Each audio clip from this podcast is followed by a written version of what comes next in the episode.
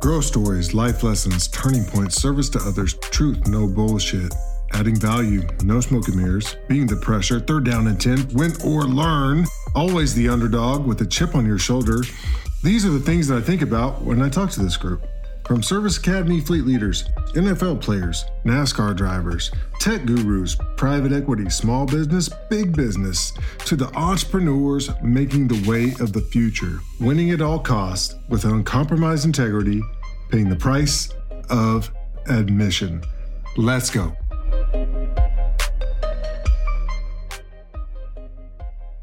All right, uh, price of admission. We got Iron Mike Steadman today. Lots of energy behind Iron Mike Steadman. He's the guy, uh, for those that don't know, that that has allowed me to uh, post all the podcasts I've been doing through his company, uh, Ironbound Media. And we'll get there, but um, you know, somewhat of a mentor to me through this process as I'm I'm learning how to make podcasts and uh, you know figure that whole that uh, that whole thing out because that's what he does now, right? Um, no no big intro needed for this guy. He's all over the podcast scene, you know, all over LinkedIn. Um, you know, he's another Marine Corps officer, infantry guy, um, someone that got infantry that uh and, and I did not. So that's like some of my uh you know, internal struggle, right? Because that's what I wanted to get. you didn't miss much. Nice. Well, your sound so, sounds really good. So that's another thing I need to learn more about is, is sound because sometimes my guests on the other end, like I need to figure out how to get their sound right. So your your sounds real good. Uh, Naval Academy grad, uh, boxing champion, big time at the uh, Naval Academy. I remember, you know, going to those boxing matches and, and watching Mike and watching him uh, persevere. Pretty awesome. Uh, nonprofit founder of uh, a Jersey, Jersey son, as uh, Jeremy Miles would say, um, Ironbound Boxing. Right, so that's a pretty cool deal he's got going on. Um, leading with a, a mindset of uh, being a, a thought leader and a Texas native, Tyler, Texas, that is. So, um, you know, we're here, to talk about his journey a little bit, um, what he does today. Um, wanted to talk about two things as we get into the summary of this, par- you know, of this uh, essay. Uh, one is your story in uh, Confessions of a Native Son, Always Faithful, Part One, Two, and Three. I didn't get through all of three. Uh, turns out it was four hours long. I only got through one it's, hour. It's of that. actually So- five. it's five hours long. Oh thank goodness, you. five, Thank you five hours long. So I got through one hour of that. Um, and then your book, Black Veteran Entrepreneur. So before I turn it over to you, I'm going to hit a couple of memories. You know, that's what I do. And I did get a couple of memories. I got one from uh, Ose Asante, uh, previous guest on the price of admission. He said, uh, You are one dedicated dude. And uh, that y'all were in remedial swim class together. I don't know. That's right. We were. They Nice. called it the inkwell. Yeah, that's the. I'm gonna let your moms wonder why. Gotcha. Curtis Bass, uh, another previous guest on the price of admission at Naps.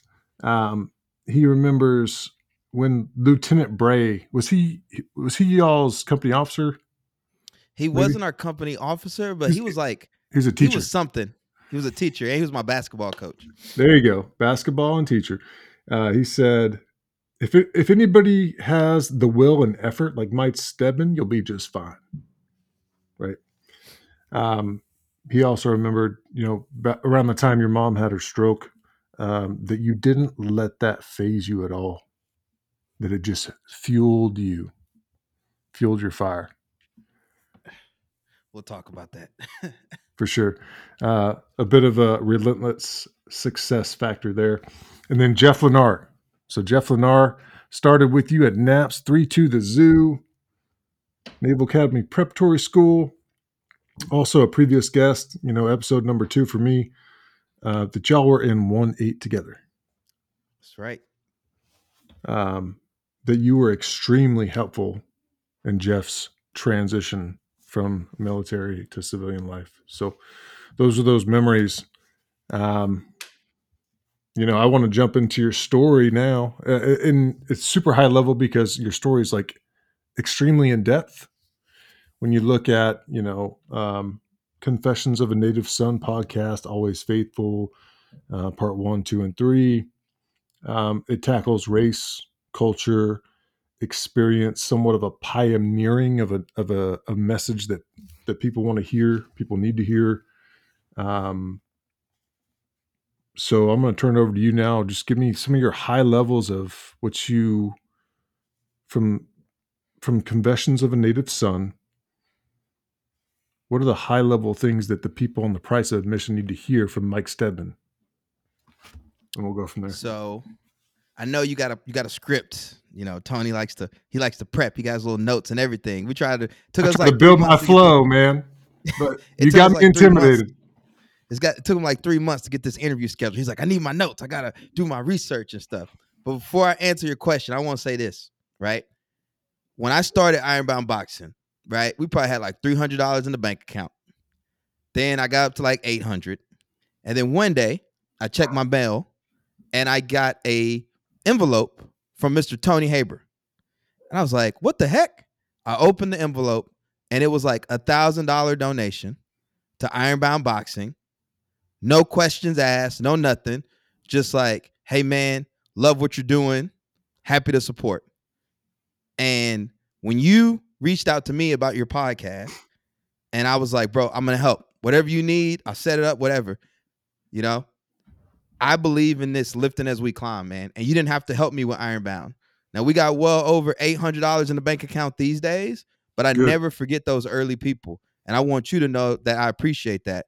And that's why I'm always so giving because there's no way I would be in the position I am now if it wasn't for classmates like you.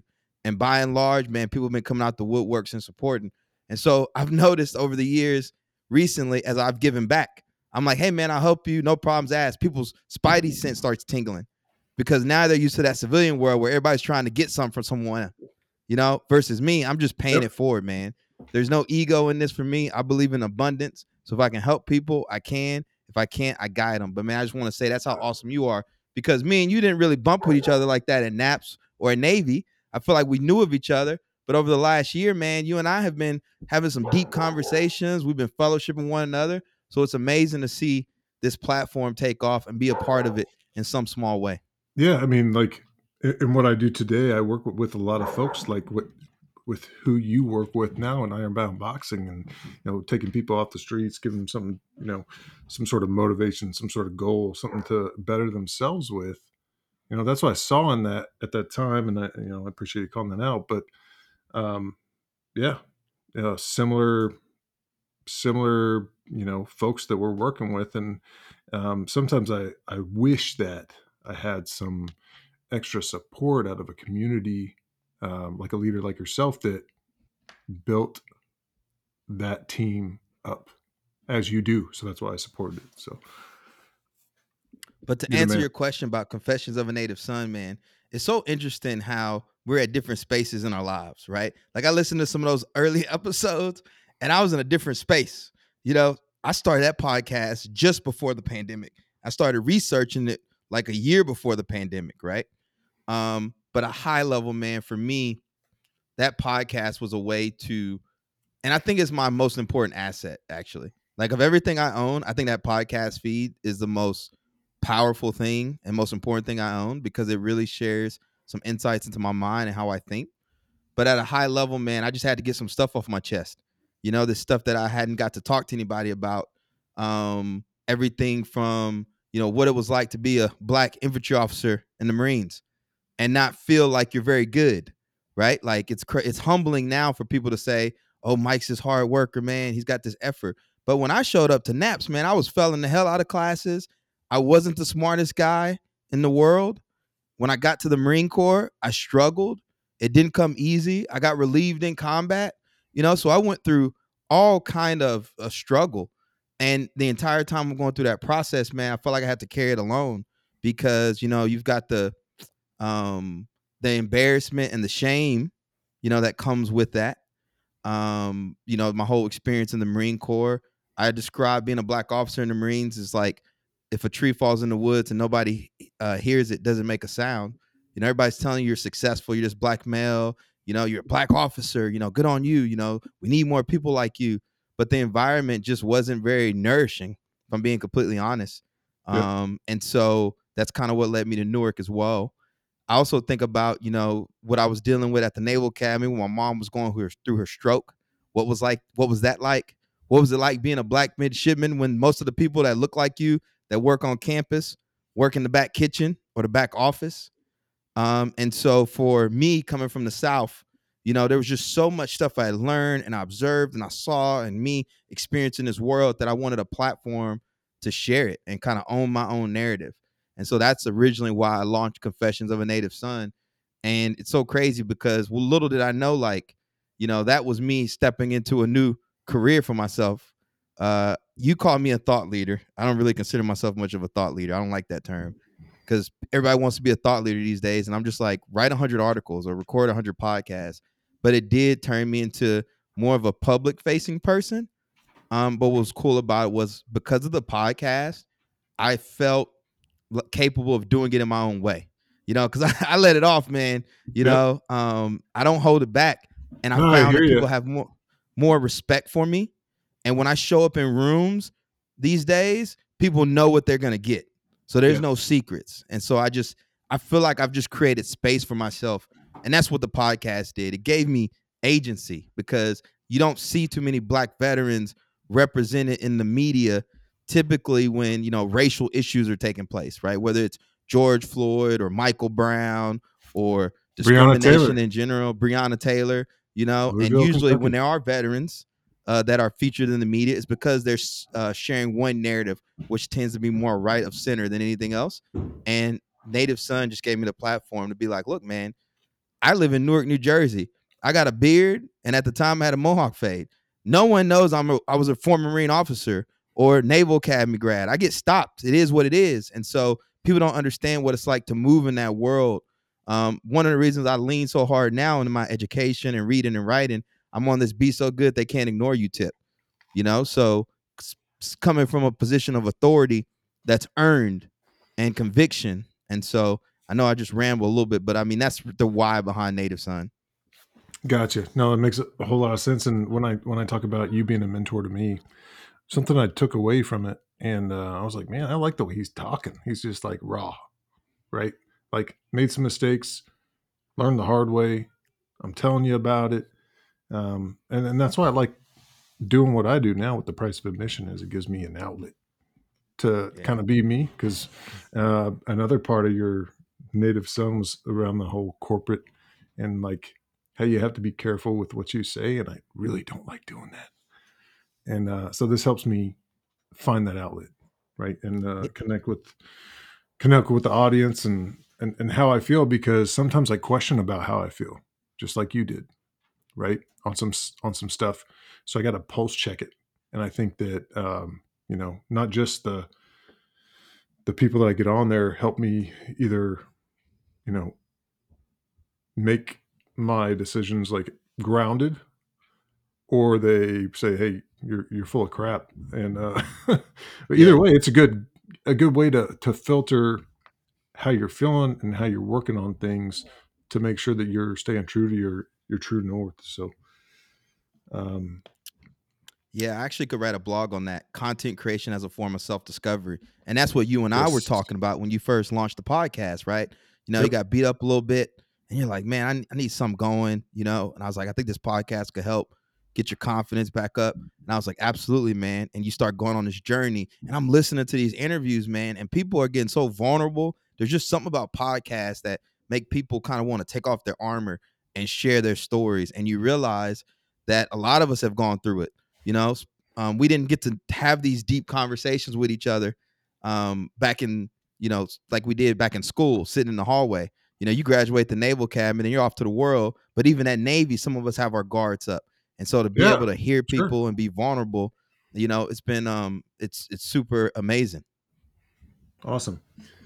Um, part of your your uh, Confessions of a Native Son, uh, you're talking about where you came from. You get to the IOC moment, and for those that don't know, that's the infantry officers course. Uh, you go through IOC, um, and at graduation, you got this quote. Somebody said it couldn't be done by Edgar Albert Guest. Yeah. That one stood out to me. Like, because I, I listened to all the episodes. I'm like, okay, I'm highlighting this book, this audio book, right? Why was that one so, such a standout for you? That quote. Somebody said that couldn't be done, but he with a chuckle replied that maybe it could, but he would be one who wouldn't say so till he tried. And you got it memorized. Well, one, as a member of Omega Phi Fraternity Incorporated, shout out to my frat brothers, Urban Singleton. Um, we were, it was taught to us. And it's so funny, man. Those poems from Invictus to somebody said it couldn't be done to Man in the Arena, you know, all this stuff that we learned when we were younger. Man, when you're up against it, you realize like the power of those words. And so for me, I felt like I had a chip on my shoulder at IOC because one, it was in the winter. There were only, we started with four black officers, one got dropped. So then it was me, Craig Perry, and another one. I know, Greg. Um, I was struggling, and I was struggling publicly. That that's one of the things that's really hard about the Marine Corps is like, you know, it's one thing to experience challenges head on. It's another thing to experience them and get rated by your peers. You know what I mean? And the instructors. And I'm not an outdoors guy at all. You know what I'm saying? Like I'm not a hunter, a camper, none of that. I just want to be an infantry officer. Um, and so then you go up against the IOC and you realize, man, like I'm not really good at this. This is struggling. I, you know, you just can't get ahead. Um, but I persevered, and there were probably some people in my class that were like, "Man, he shouldn't be here. He ain't gonna make it. Whatever." And I just kept thinking about that quote, just thinking about that quote, and uh, it wasn't easy, man. Um, but when I we had our IOC graduation, we all had to give quotes, and for some reason, man, that just popped to the forefront of my mind. And I walked up to the mic, I spit it, and then I left. Went to one eight down in Camp Lejeune. Nice. And then you also talked about adopting a Roman mindset. I like that. Um, Yeah, you know, mindset. Roman. Ronan. Ronin.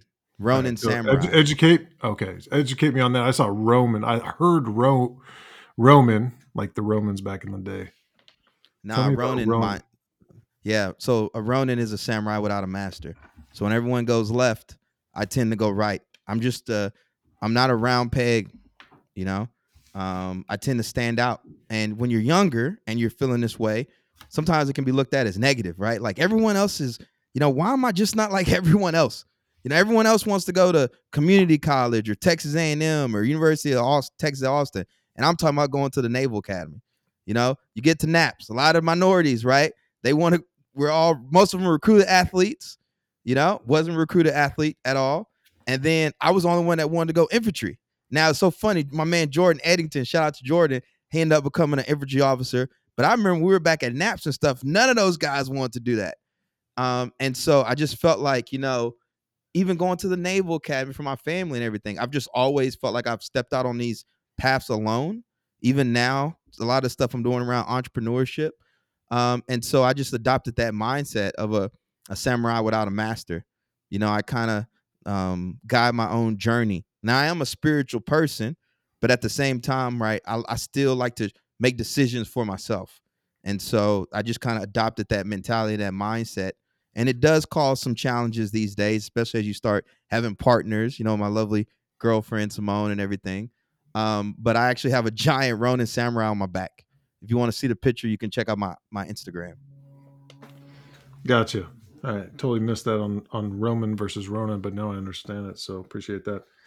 Um, you also mentioned in that uh, you know, confessions of a of a native son about how being the black guy in the white room felt.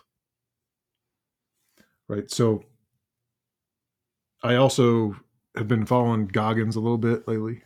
Uh, Yeah, David. yeah. Um, and his his story as a SEAL and how he's, you know, pushed through a lot of stuff. Um, it seems like there's a similar experience there due to race. You ever met Goggins? You ever, you know, been able to I did. interact with the guy? I met him once, and they remembered because of your podcast. I think you had on Glenn Woods. Shout out to Glenn. I was in that program, varsity athlete SEAL training, Nice. right? So that's where I actually learned how to swim. I sucked at swimming, but I was training um, through that program because they were looking at. Uh, nobody knows this. This is my first time saying this, but they were trying to get me to go EOD.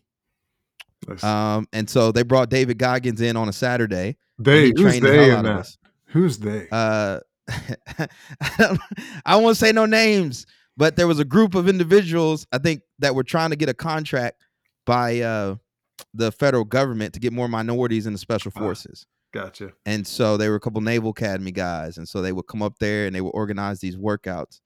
Um, and so that was when I met Goggins, and at the time he wasn't who he is now.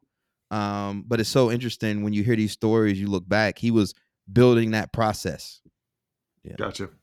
Yeah, and you know, for for the group, for the listeners, I'm I'm sorry, I'm going through this. uh You know, the story of Mike Steadman through my highlights of listening to his podcasts. At the same time, when we get to his book, it's the same thing. So my questions are related to the questions I have as I go through the podcast. I'm asking questions. I'm doing that now. And when I go through the book, I'm going to ask questions about the book. So that's what we're doing. Um, there's a part that you talked about in your uh, part two peer to peer vulnerability um, with your lieutenants as a Marine. And, um, you know, the dog eat dog versus being vulnerable with each other, helping each other out. How did that play out for you in that situation when you talked through that? So I made a mistake, right? Don't don't we all? When we graduated Navy, I decided to go to IOC right away. So two weeks after graduation. And part of the reason is, you know, when you're trying to reinvent yourself or make a new name for yourself, sometimes you want to separate yourself from the group, you know? And so I felt like at Navy, right, there were still people that didn't see me as like a Marine officer and, you know, I want to be this infantry guy or whatever. And so I kind of wanted a fresh start because I was never, you remember we used to use the term Joe, right? My Yeah. military skills weren't the best. You know what I'm saying? Like I, I mean, I graduated the Naval Academy. That was my dream. But again, you get there and it's a lot different, right? Like Jeff Lennar said, the grass isn't always greener, it's brown. But anyways, you know, I I felt like I wanted a fresh start at IOC, I mean at uh in the Marine Corps. And so I went right after graduation.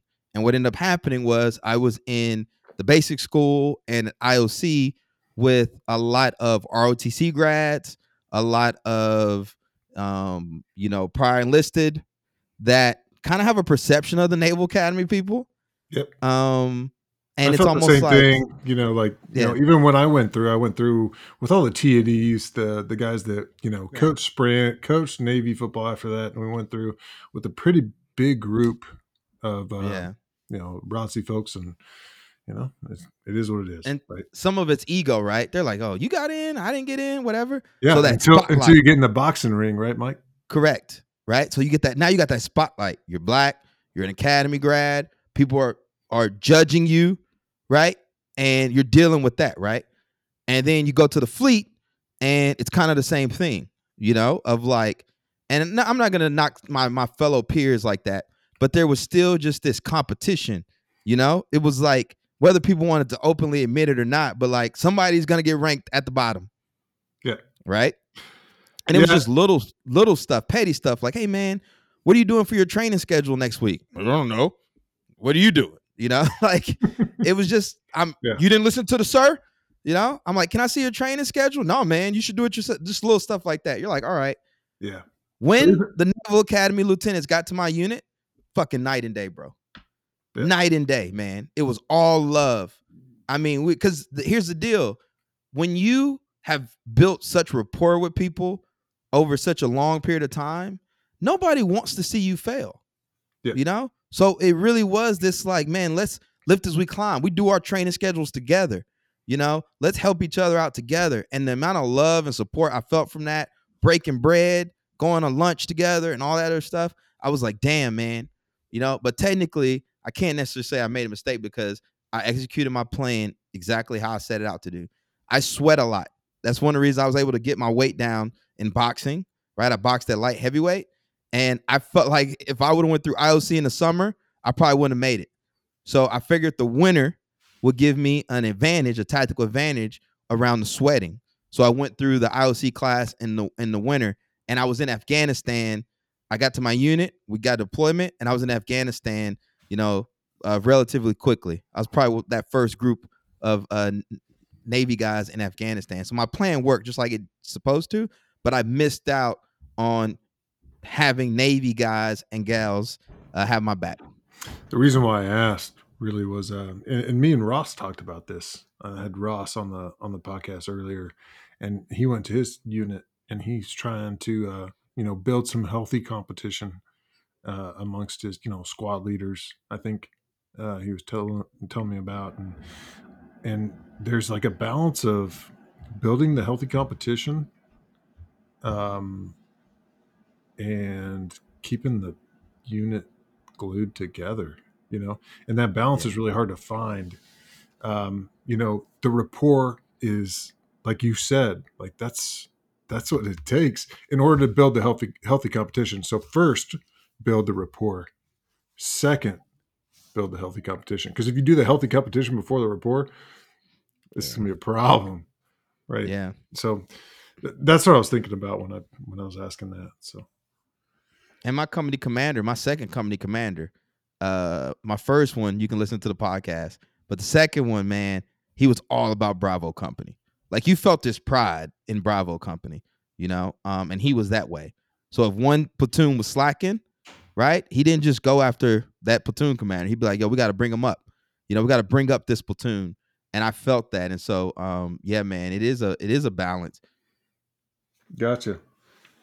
Um, you, you had a few references, uh, and even Cameron from episode number one talked about it too. Is like used to being the man. I'm used to being the man. I'm used to being like I got all my stuff together, things are going good, and when you don't get that, you hit that wall, you hit that like obstacle, you hit that environment that doesn't allow you to be the man, it can be really frustrating. Yeah. Right. Um, part three. Can I say something on that? Yes. On go what you it. just said about being a man? You got it. So I never consider myself a person to be triggered. But when you get to the Marines, people start talking to you crazy. Right. And I think about IOC. Steadman, hurry the fuck up. I'm like, who the fuck are you talking to? You know what I'm saying? And I would say that like publicly around peers in the woods. Like my instinct is first to be like, you know, I'm this three-time national boxing champion, two-time most valuable boxer, you know, captain my boxing team. That field of play works at Annapolis, but now you're in the Quantico tree line, you know, and like you said, you ain't big and bad. But mentally, I had to still, this is the last thing I had to hold on to, sucking in the snow.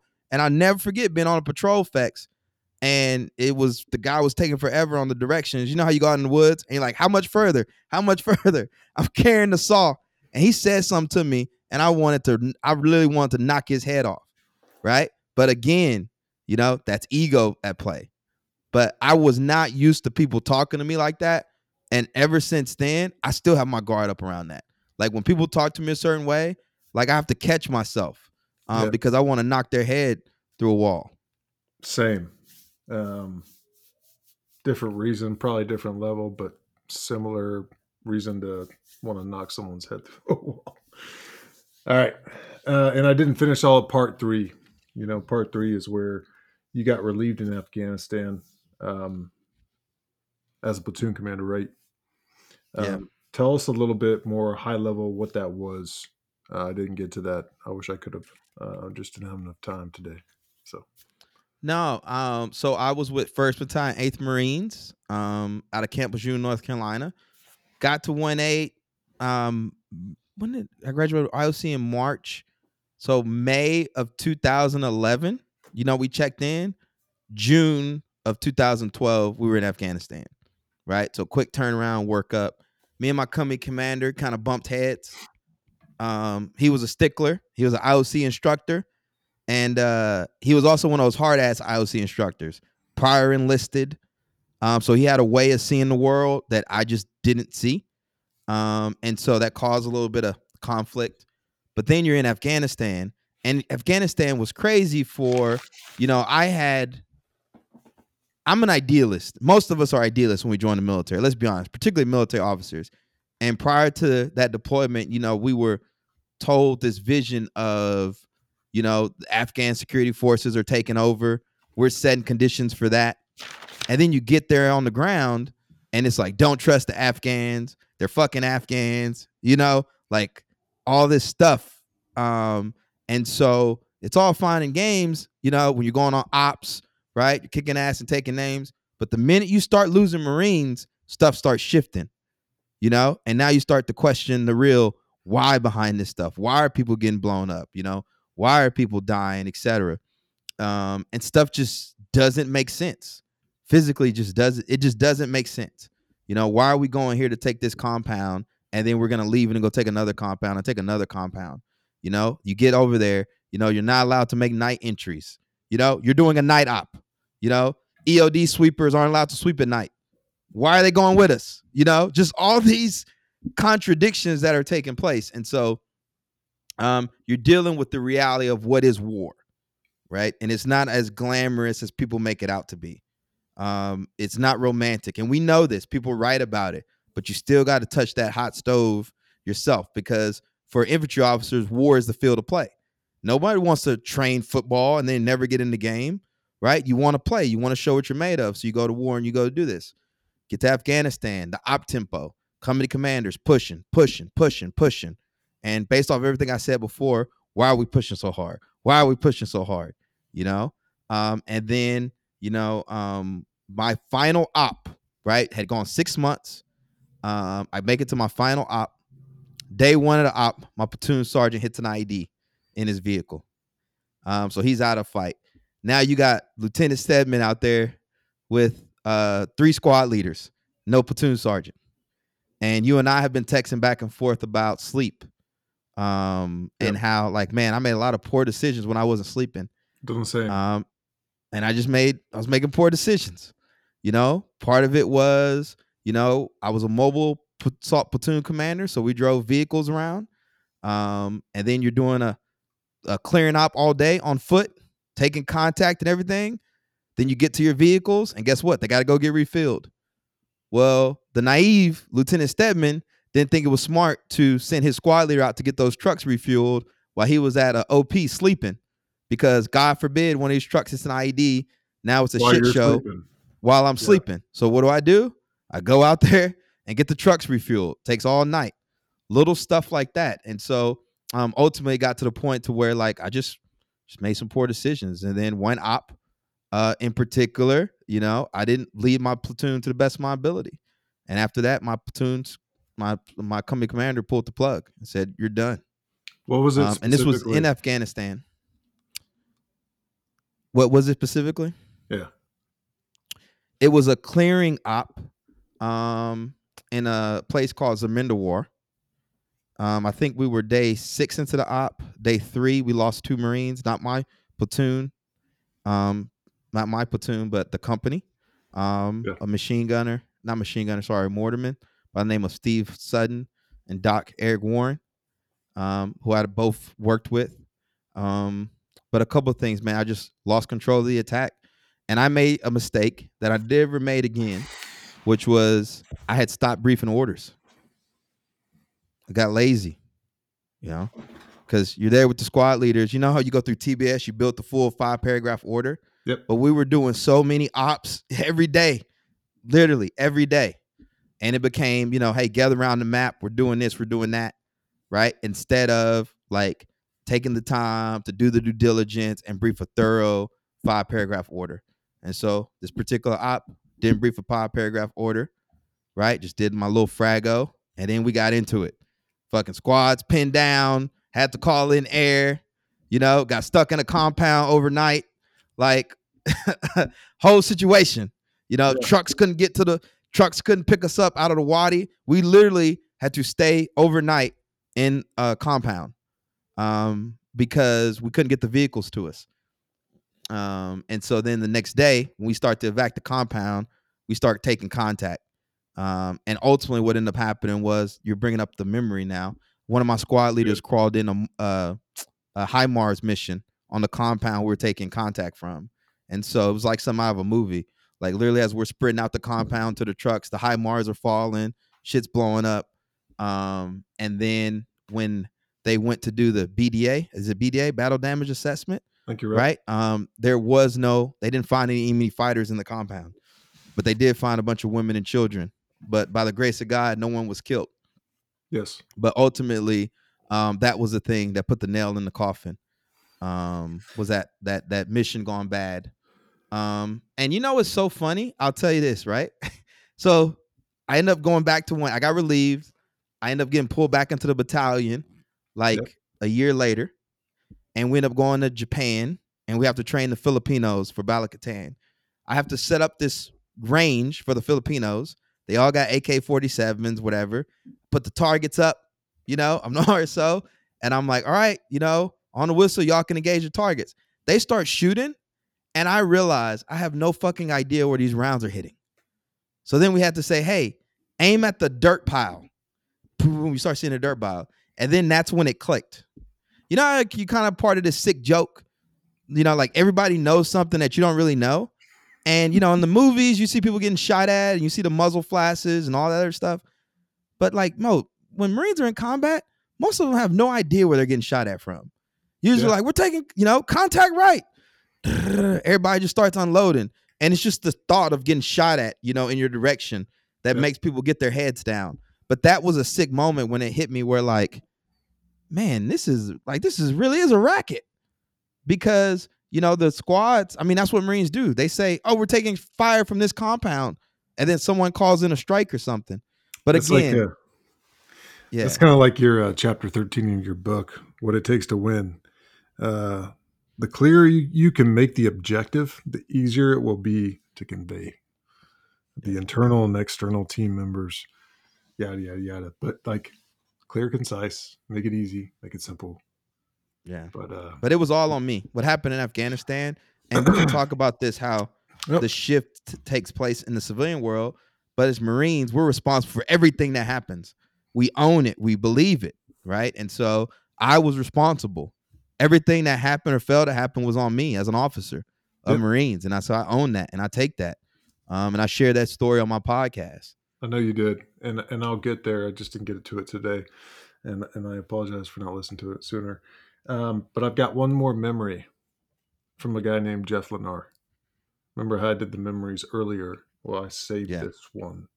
This one that he said was, um, um, and I asked him, I was like, hey, when Mike got relieved in Afghanistan, what do you remember about that? Because I want to dig a little bit deeper. And he said, that could have happened to any of us and the decisions that you made during that time. It could have happened to any of us. Talking about the platoon commanders in that battalion at that time, decisions had to be made. You made that, and that's what he had to say about that. He also said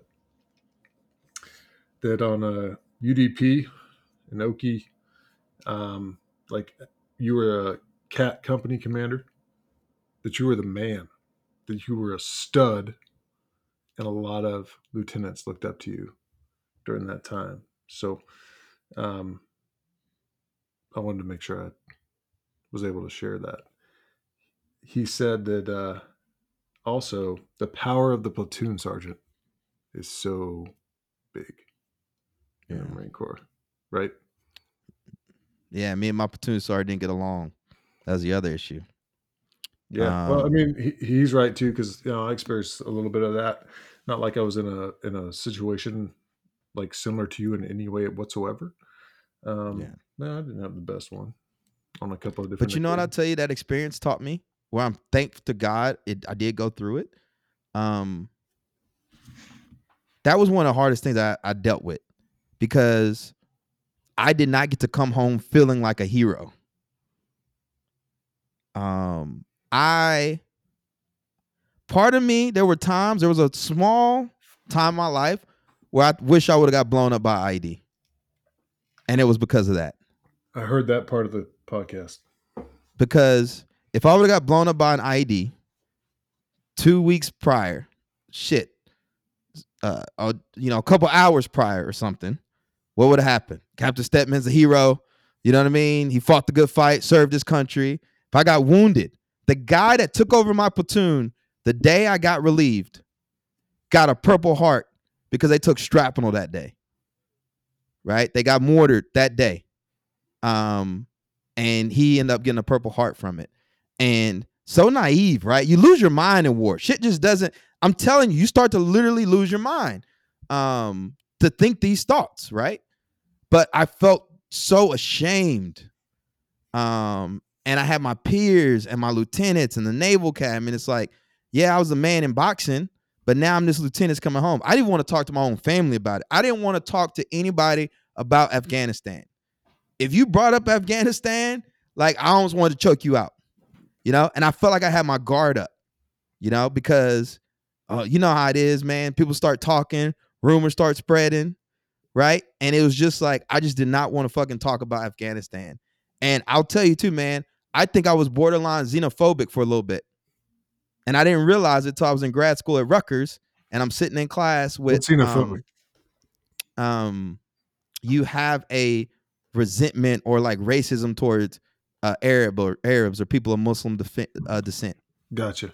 No, I hear you. So because I felt I was mad about Afghanistan, I was mad about how I was coming home, the anti-hero. That's what I felt like. Um, I felt like, and I was mad at the people of Afghanistan for putting me in that situation. Um, and so I just had all this just oomph in me, man.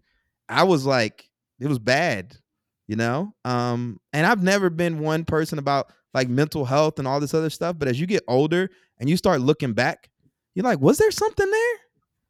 You know?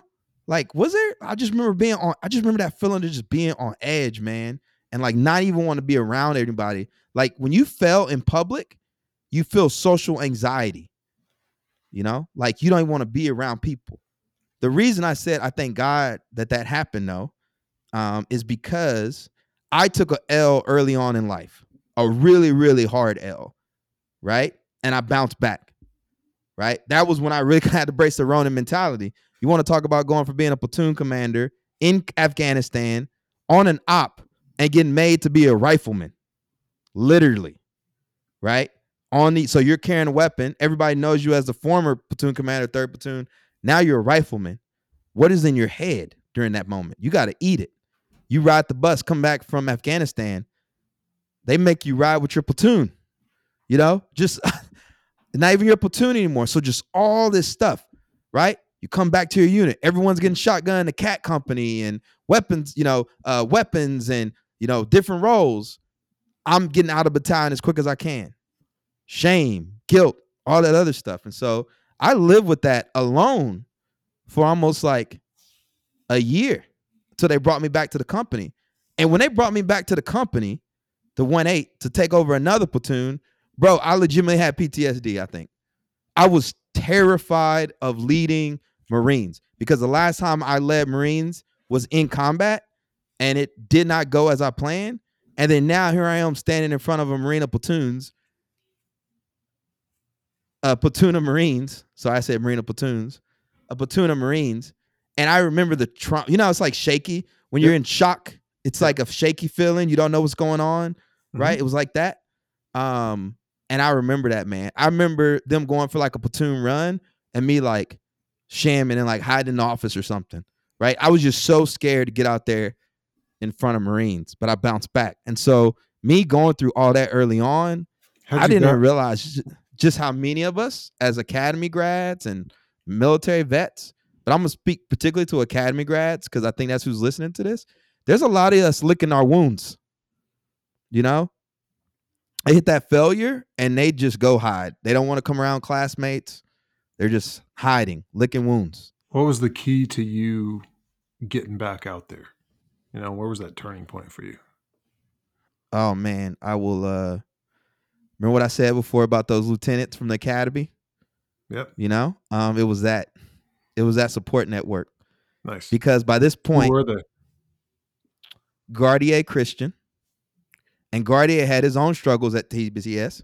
Um, and I talk about this in the podcast too. Of you know, you get to basic school, team struggle bus, right? We're struggling. Yeah. But when I people are struggling worse struggle than you- in your podcast too. Yeah. I- I also like stru- equivalent. I also equivalate the uh, team struggle bus to the man too. So Yeah. But uh, you know, when one's drowning, you don't want two people drowning together, and if one's really drowning, he's pulling you down. And so Gardier, you know, my man Gardier was struggling at the basic school. He got recycled like twice, right? Um, third time's a charm. Had his own struggles at IOC, and then he shows up at my unit, and he graduated a year ahead of me. So we ended up at the unit at the same time. But when I got to that unit, I was trying to distance myself from Gardier a little bit, right? Because I just didn't want to be seen as that lieutenant. I got put as that lieutenant anyway. But Gardier, man, when I got relieved, you know, man, that brother, we roomed together. It was me and him. good. My boy Phillip Jones, who just won mayor of Newport News, Virginia, Nice. right? Um, Yeah. my best friend, right? Um, him as well. My uh so Phillip Jones, um, and my boy Tom Payne, man, ride or die. And so this group of lieutenants, man, they just I just got beat up, you know? Um, and they knew Yeah. I was beat up, man, and they helped me build my confidence back. So having that support network, but it was also, man, just being in the hot seat, man. I was in the hot seat. Nothing, and I was, you know what it was too, man? It's funny. You start talking about this stuff and it brings back memories. It was so hard being an infantry officer that first deployment, right? The company commander, you know, his Yeah. high, his way or the highway. And so I'm thinking that this is gonna be this all over again, which is part of the reason why I was so like in my head because I'm thinking like, man, it's all happening again. It's all happening again. You know? well, another thing that Jeff said um, that I haven't brought up yet was like you were in a lot of contact, like continuous, with your platoon there at that that first platoon. uh, it's all relative, man. You know, these Vietnam vets, you know, they were All out in relative. LPOPs. Look know, at they literally You're turned into to- a politician. Look at that. No, I mean, I I we took contact. I got mortared. I got shot at. That stuff did happen. But maybe it's just this thing with us where we don't think it's a big deal, right? Like that's what happens, you know, when you go to war. And I don't think like I didn't I can't say like we fought off 100 Taliban or anything crazy. We had some contact. To some, maybe it was a lot. You know, to me, it didn't necessarily feel like a lot. Uh, but I was on a lot of ops, that's for sure. I did step on IED, that's for sure. Um, It just didn't go off. I just didn't go off. And uh, I forgot to say this, man. My company commander. I got cry talking about my company commander, man. My company commander. I got to that new unit. He brought me in his office and he said, uh, "I know what happened in Afghanistan," and he was like, "You're square with me." Awesome. and he viewed me from that day on. Whatever that man, his name was Christopher Wynn. I don't know what rank he is now, but that like that guy, man, he um he he really built my confidence. And Awesome. This is how, how do you do that? Like from a building confidence perspective, I think that's a huge thing in a lot of people, and it's not the same for everybody. You know, I like thinking that I know how to build my own confidence, and for Yeah. me, that's stacking up small wins, little win Yeah. here, little win there. I, I build up some confidence. What does building confidence mean to you? well, for one, he addressed the elephant in the room that I was relieved in combat. You know, he knows what happened in Afghanistan, and he gave me a square deal. And he treated me just like everyone else. Didn't treat me like I had a chip on my shoulder or nothing. And he put me in the hot seat. He put me in the leadership position. You know, for for those of y'all that aren't Marines, being a platoon commander in the infantry is it. It's like the pinnacle of leadership in the Marine Corps. And they don't take that lightly. Right? So um even what separates the Marine Corps from all the other services, Marine Corps is like, oh, you want to do MARSOC? Cool, lead a rifle platoon. Oh, you want to be Mr. Secret Squirrel? Lead a rifle platoon. All roads lead through a rifle platoon. And so for him to put me back in that role, knowing everything that happened, it let me know that there was still some trust there. And it wasn't just him, it was the the battalion commander as well. Um just the way he treated us, man, I felt, you know, all these officers have that open door policy.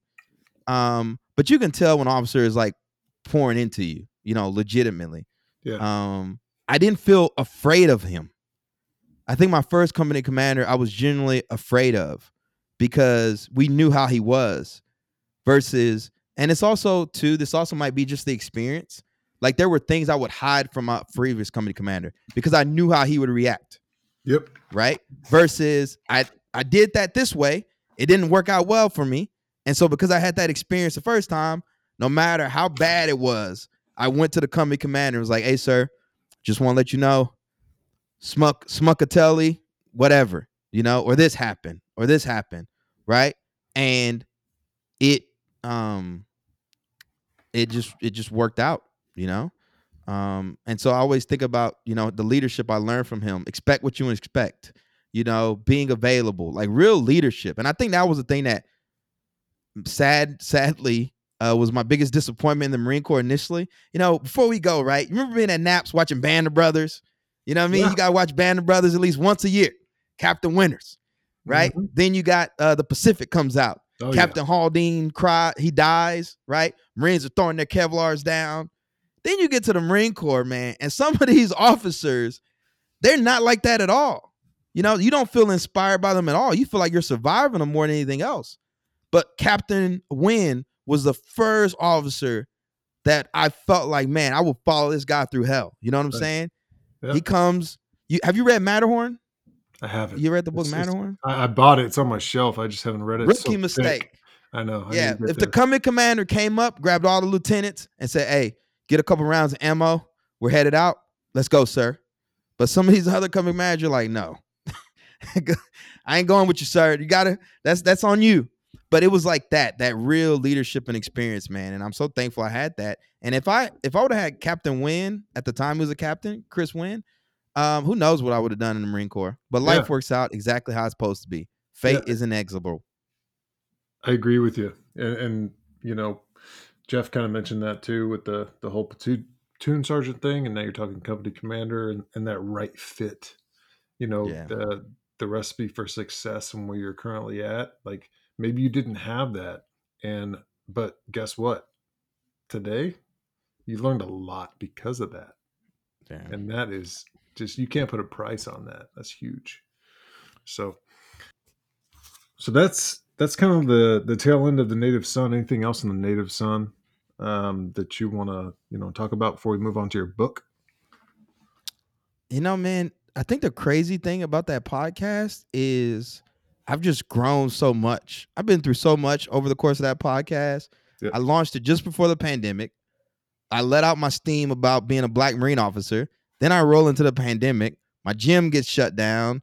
My business model blows up. I had to launch a whole new business, right? Just all kind of stuff happened. But man, I think Native Son more than anything else is people really love that podcast. It's still my most successful podcast. And I don't even release episodes nearly as frequently like I used to. Um, but there- there's something about the authenticity and not in a look at me, I'm important. Um, I just think there's these universal experiences that we're all going through. Um, and I think when one of us starts talking about it, it gives other people the power to talk about it themselves too, or at least that sense of connection and, and feel like they're not going through it alone. So, no, it's a powerful podcast, man. I got to get another episode out. I just been so much in the entrepreneurial hustle um, that I haven't got to record because I have to be. That is the hardest podcast for me. Native Son is the hardest podcast for me. That's probably Because why it's got to- the most listens. Yeah, I have to. Um, I have to be in a space to record for that one. Um, and sometimes it's hard to mentally get in that space. I hear you. Gotcha. Cool. Uh, something else that Mike Steadman, Iron Mike Steadman, talks about is lifting others with your brand. Um, how you lift as you climb. Right. You know what I'm talking I was about? gonna say, what's the point? Of, what's the point of making it to the mountaintop if you're the only one there? Some people celebrate being the only one at the table. I'm like, yo, man, let's get all these Navy guys in here. What's up? You know, Tony, let's go, man. Why do I gotta be on one podcasting? Right? That's the opposite of the crabs in the barrel mentality. And I think what I'm finding out the older I get, we assume stuff is just gonna magically happen, but it's not. You know, all those coaches you and I had growing up that were super impactful, you assume that other people are going to be there to replace them, but they're not. Yep. Um, there's no guarantees in any of this stuff. That's sometimes the culture people grow up in. I grew up in a culture where I didn't have a dad around, and the the deacons from my church would come take me to get a haircut on Saturday mornings because for the black community, the barbershop is a place. You don't want a mom sitting in there, you know, taking a kid to get his first haircut, right? So that's the culture and environment I grew up in. Somebody needs money to go see the Naval Academy, to go to summer seminar, right? Mom didn't have the money to send me. She had to borrow the money from someone else. And so seeing that early on, right? That's just who I am. And so I've just incorporated that mentality into everything that I do. Lift as we climb, lift up other academy grads, lift up my community, right? Like if I have the time, space, right? There's it's no problem. Even if I don't, right? I think it's the opposite of that. Oh, once we make it, then we'll do all the lifting. It's like, no, man, we got to lift right now. Because then you'll never lift because you're always chasing it, right? You're You not, and that you becomes your lift. standard. Yeah. yeah, your standard is you start lifting once you make it, right? Versus um, those of us that are lifting the all the way up, and so we're creating way more impact along the way. Yep. Awesome. All right. About to get into your book.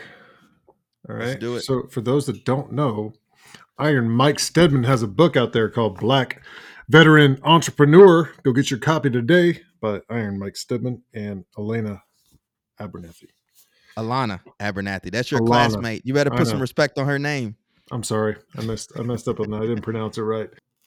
First quote at the introduction by a guy named Malcolm X says, So our people not only have to be re educated to the importance of supporting black business, but the black man himself has to be made aware of the importance of going into business. And once you and I go into business, we own and operate at least a business in our community what we will be doing is developing a situation wherein we will actually be able to create employment for the for the people in the community. And the reason why I'm calling this out is this is your introduction for your first book. And you put this quote right here. What does that quote mean to you? for a couple things. I think you know when you're a successful black guy, right? You know what I mean? Got the Navy background, military background, all the pedigree, whatever. People assume that you think and act a certain way. Malcolm X, right, tends to be more radical. You know, before woke was a thing, corporate people started talking about woke. Back in the day, woke was like, yo, man, like, you know black history? you know, it's like, you know who Malcolm X is? Like, stay woke, my brother. You know, like that. And so part of it was taking agency up front and saying, like, hey, the Malcolm X's of the world, the Huey P. Newtons, right? The black history. Um, I'm in it. Like that's I, that that that fills me up, right? So that's one angle that I'm coming at. The other thing was just understanding the importance of learning the why behind we should go into business. Um, when we go to the academies, right? We're not really thinking about business. We're just like we're serving our countries. You know, we're looking at MOSs, careers, and stuff along that line. But then you get out into the the civilian world, and it's just different. Um, and what I've learned just through being an entrepreneur is just how important it is to create jobs for people. How important it is for us to start businesses because you know there's a lot of you know the whole racial unrest caused by the death of George Floyd put a spotlight on a lot of the plight that black and brown people have been facing forever. Sad people didn't realize that until that happened. Um, but one of the things I've noticed is that we have done very, I won't say very good, but there's been a lot of attention given to the social side of it, but the economics, right? And I feel like we're too far on the social and not enough on economics. I we don't own enough businesses. You know, it's one thing to talk about we need more access to capital. It's another thing to create revenue and start investing in other black owned businesses and founders and stuff. And so that's the mentality that I'm coming from. And I'm just trying to educate people to say, hey, what you do is important. Yeah, it's great to go get your little MBA, you know what I'm saying? Work in corporate America, cool. But don't undervalue what it means to start a business and hire someone from Yeah. your community. To be a black veteran go back to your community and start a business. That's what we need. And I wanted to empower people to think about that. Gotcha. Yeah, I think about doing that all the time, but I'm too chicken to do it. So um, you're on the right track, man. Um, chapter one Becoming Iron Mike. And we talked a little bit about that already. Um, fighting in, you know, fighting gravity in the environment. Um, low self confidence, chip on your shoulder. Um, you always seemed like when I, you know, had interactions with you at the academy during that time, you always seemed like you had a lot of confidence. To me, was it a facade, I or is it just you know a show, or did you have confidence at the time? no, I think I had confidence for sure. Um, Good. but confidence is not permanent. Um, and Dr. Nate Zinsser in his book, The Confident Mind, talks about that. Like I can be extremely confident in a boxing ring. Doesn't mean I'm gonna be confident when I'm briefing an order in combat. Right? It doesn't mean I'm gonna be confident when I'm starting a new business in a market I don't know anything about, which I don't recommend, by the way. Um, but what I'm getting at is when you're facing situations you never faced before, when you're operating at the edge of your own competency, it requires a different level of confidence. Like I, I, I- had a chance to speak to Dr. Zinsser when I was boxing at the Naval Academy. I never read self help books, right? I just fucking watched moto boxing videos, old fights, and I trained, I trained, I trained. But then being an entrepreneur, I'm always reading self help books, you know, because your mind is everything, right? And I asked him why this is. And I was like, Dr. Zinsser, you know, I never had to do this when I was boxing. Why entrepreneurship? He says, because the variables, there's so many variables. You're living in a constant state of change. Yeah. And now, if I can just get one nugget, dude, I buy a book for $500 if I got one nugget that I feel like I could turn around. You Yeah. know, I'm always, I'm looking, I'm searching. Um, Jump into so chapter 15 of your book. Always be learning. Uh, people- always, man. people don't realize uh, how a man's whole life can be changed by one book. And who said that? I believe Malcolm X also. I think you're right.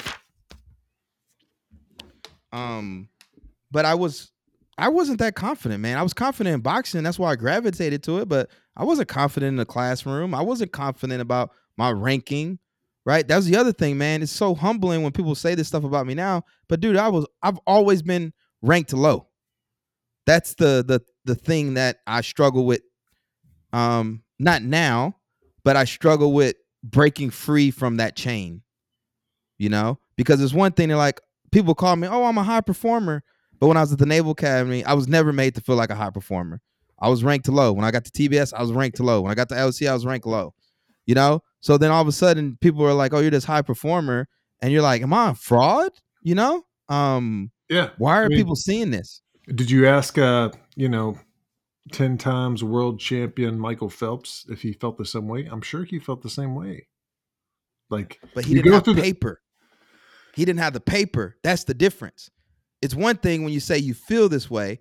It's another thing when people have validated in their minds and in their system that you are not, right? You don't when you have that fit rep from Afghanistan, right? And they Yeah. say this about you and you read your your the people you're going through TBS with and they say this about you. And so it's one thing to think it in your head and say, "Oh, that's not real. You're just perceiving that."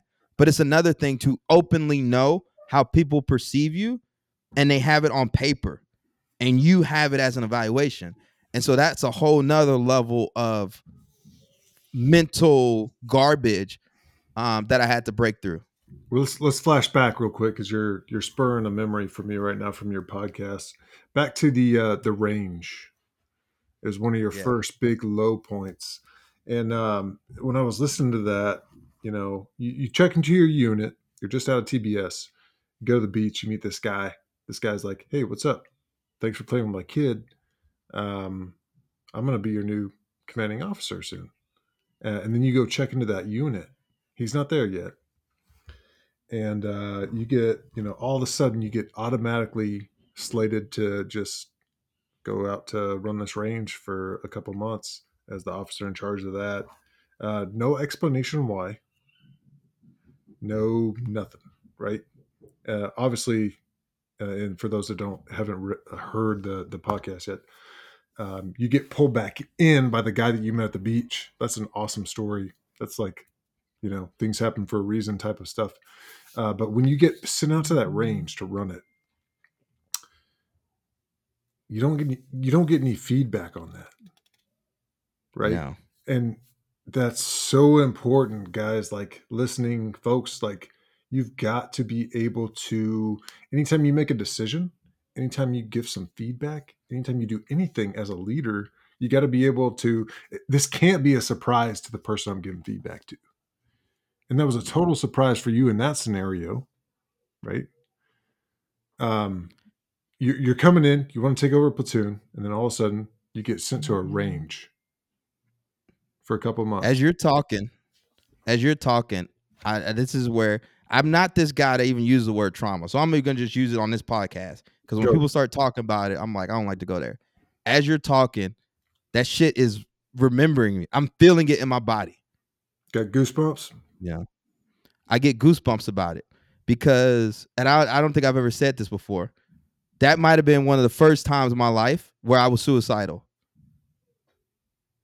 I could see, not that I took any action, but you can see the demon. You get what I'm saying? Yeah. I'm out in Topsail by myself, living alone by myself. Just got fapped out to the rifle range with no You- explanation. And you've worked your whole life for this moment where you check. Worked my whole unit, life, everything. and then you all of know- a sudden you get slated for something. You're like, "What the heck's going on? No feedback, Yeah. nothing." mom, you know, mama stroke at the Naval Academy, made it, graduated, you know, made it through TBS, made it through IOC in the winter, got to my platoon finally, you know, and I'm coming out of the restroom and they have a driver for me. He pulls me out of the restroom. Literally, I walk out of the restroom and the XO says, Lieutenant Steadman, you're getting fapped to the rifle range. So and so is here to escort you. Right? And someone says Um, here to escort you is like a that's a dagger to the heart, man. Escort. Dagger. I'm a I'm a grown ass. And I remember- What are you talking about? I think I was in shock. You know, remember I said the world gets shaky and it gets Yeah. foggy and that like what's going on right now? That like just pure helplessness. Right? I felt so powerless, right? Um, and I'm thinking as I'm talking out loud now, man, I think that's why I'm such a you know, I, I was telling you before we went live how I'm like a creature of habit, Yep. right? Because I think I've had so many times where stuff has been ripped out of my control. Um, that I my safe space is habits, you know, and comfort. Um, but yeah, man, it was brutal. You know, and I'm out there at the island by myself. And like I said, you can see the dark thoughts. Like not necessarily that like, and when I say suicidal, I don't mean like, oh, I went out and got a gun or nothing, but you can just see how you can let your mind go. You know, you're battling every day mentally. Yeah, Um, just you to work your whole life know. for something that yeah. you know you don't get good feedback on. Um, you you know the pinnacle of that rifle platoon, and then all of a sudden you just like without any kind of ex- explanation, hey, go to the rifle range. Yeah. This is your new job. Like Yeah. I don't. And remember I all bring- those I- lieutenants I checked in with? Remember all those lieutenants I checked in with? Yeah. None of them checked on me. Yep. Nothing. Solo dolo. Yep. So again, that Ronin mentality, man, maybe I forced it on myself. I don't know. Maybe I was manifesting it. But that was just my safe space. Like I could just I just had to adopt that mindset that fuck it, I'm a Ronin without a master. I can do it. I'll be all right, you know? I got put in so many positions where I was forced to be alone that maybe I just I don't know, maybe I just institutionalized it.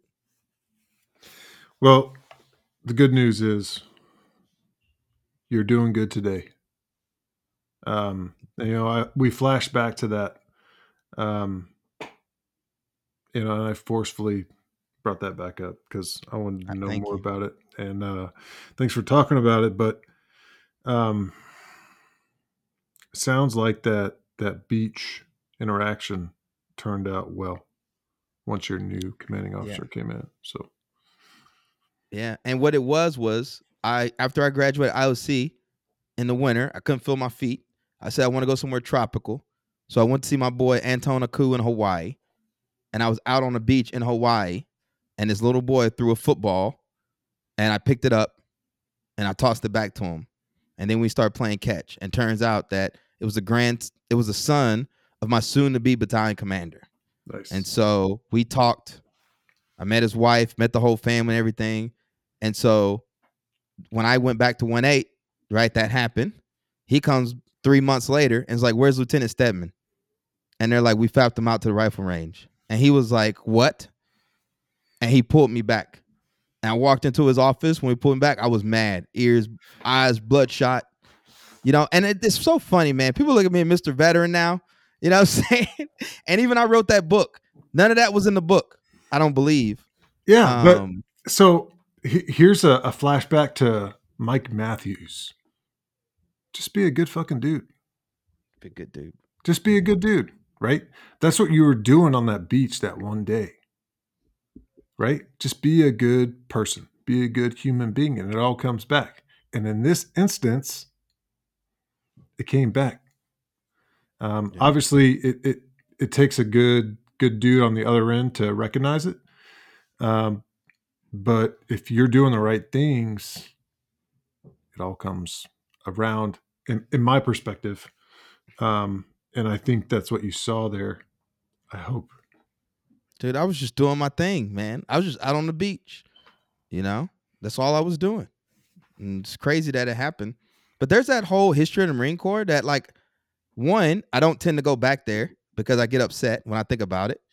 Um, but when amongst friends and family like this, like I have no problem going there. Um, but I've had to learn the art of being magnanimous. That's a big Um, word. What does that mean to me? I, I don't understand that word. Live and let live. Forgiving people. Gotcha. You know, just because you can doesn't mean you have to. You know, I've forgiven people. I've forgiven things um, that have happened to me. I don't carry grudges. Um, and so, even though I'm more publicly facing on the veteran side of the house, make no mistake about it, man. I went through hell uh, in the Marine Corps. I just choose not to get up on stage and blast people about it at this point in my life. Gotcha. You are uh, much more mature than I am because I still like to blast folks. So Vibrations, my brother. Went to Jamaica, right? know We got vibrations. I Jamaicans go got one, Jamaica. Hey, One I'm- love, one love. You know, you're not worth my energy. You're not worth my time. Yeah, I uh, I'm still working through that. So uh, it's good stuff. Chapter two of your book, the road ahead. Knowing what ideas to act upon. Kind of what we were just talking about. Uh, you say, "Do not be like me," because I learned the hard way. It's funny how that works.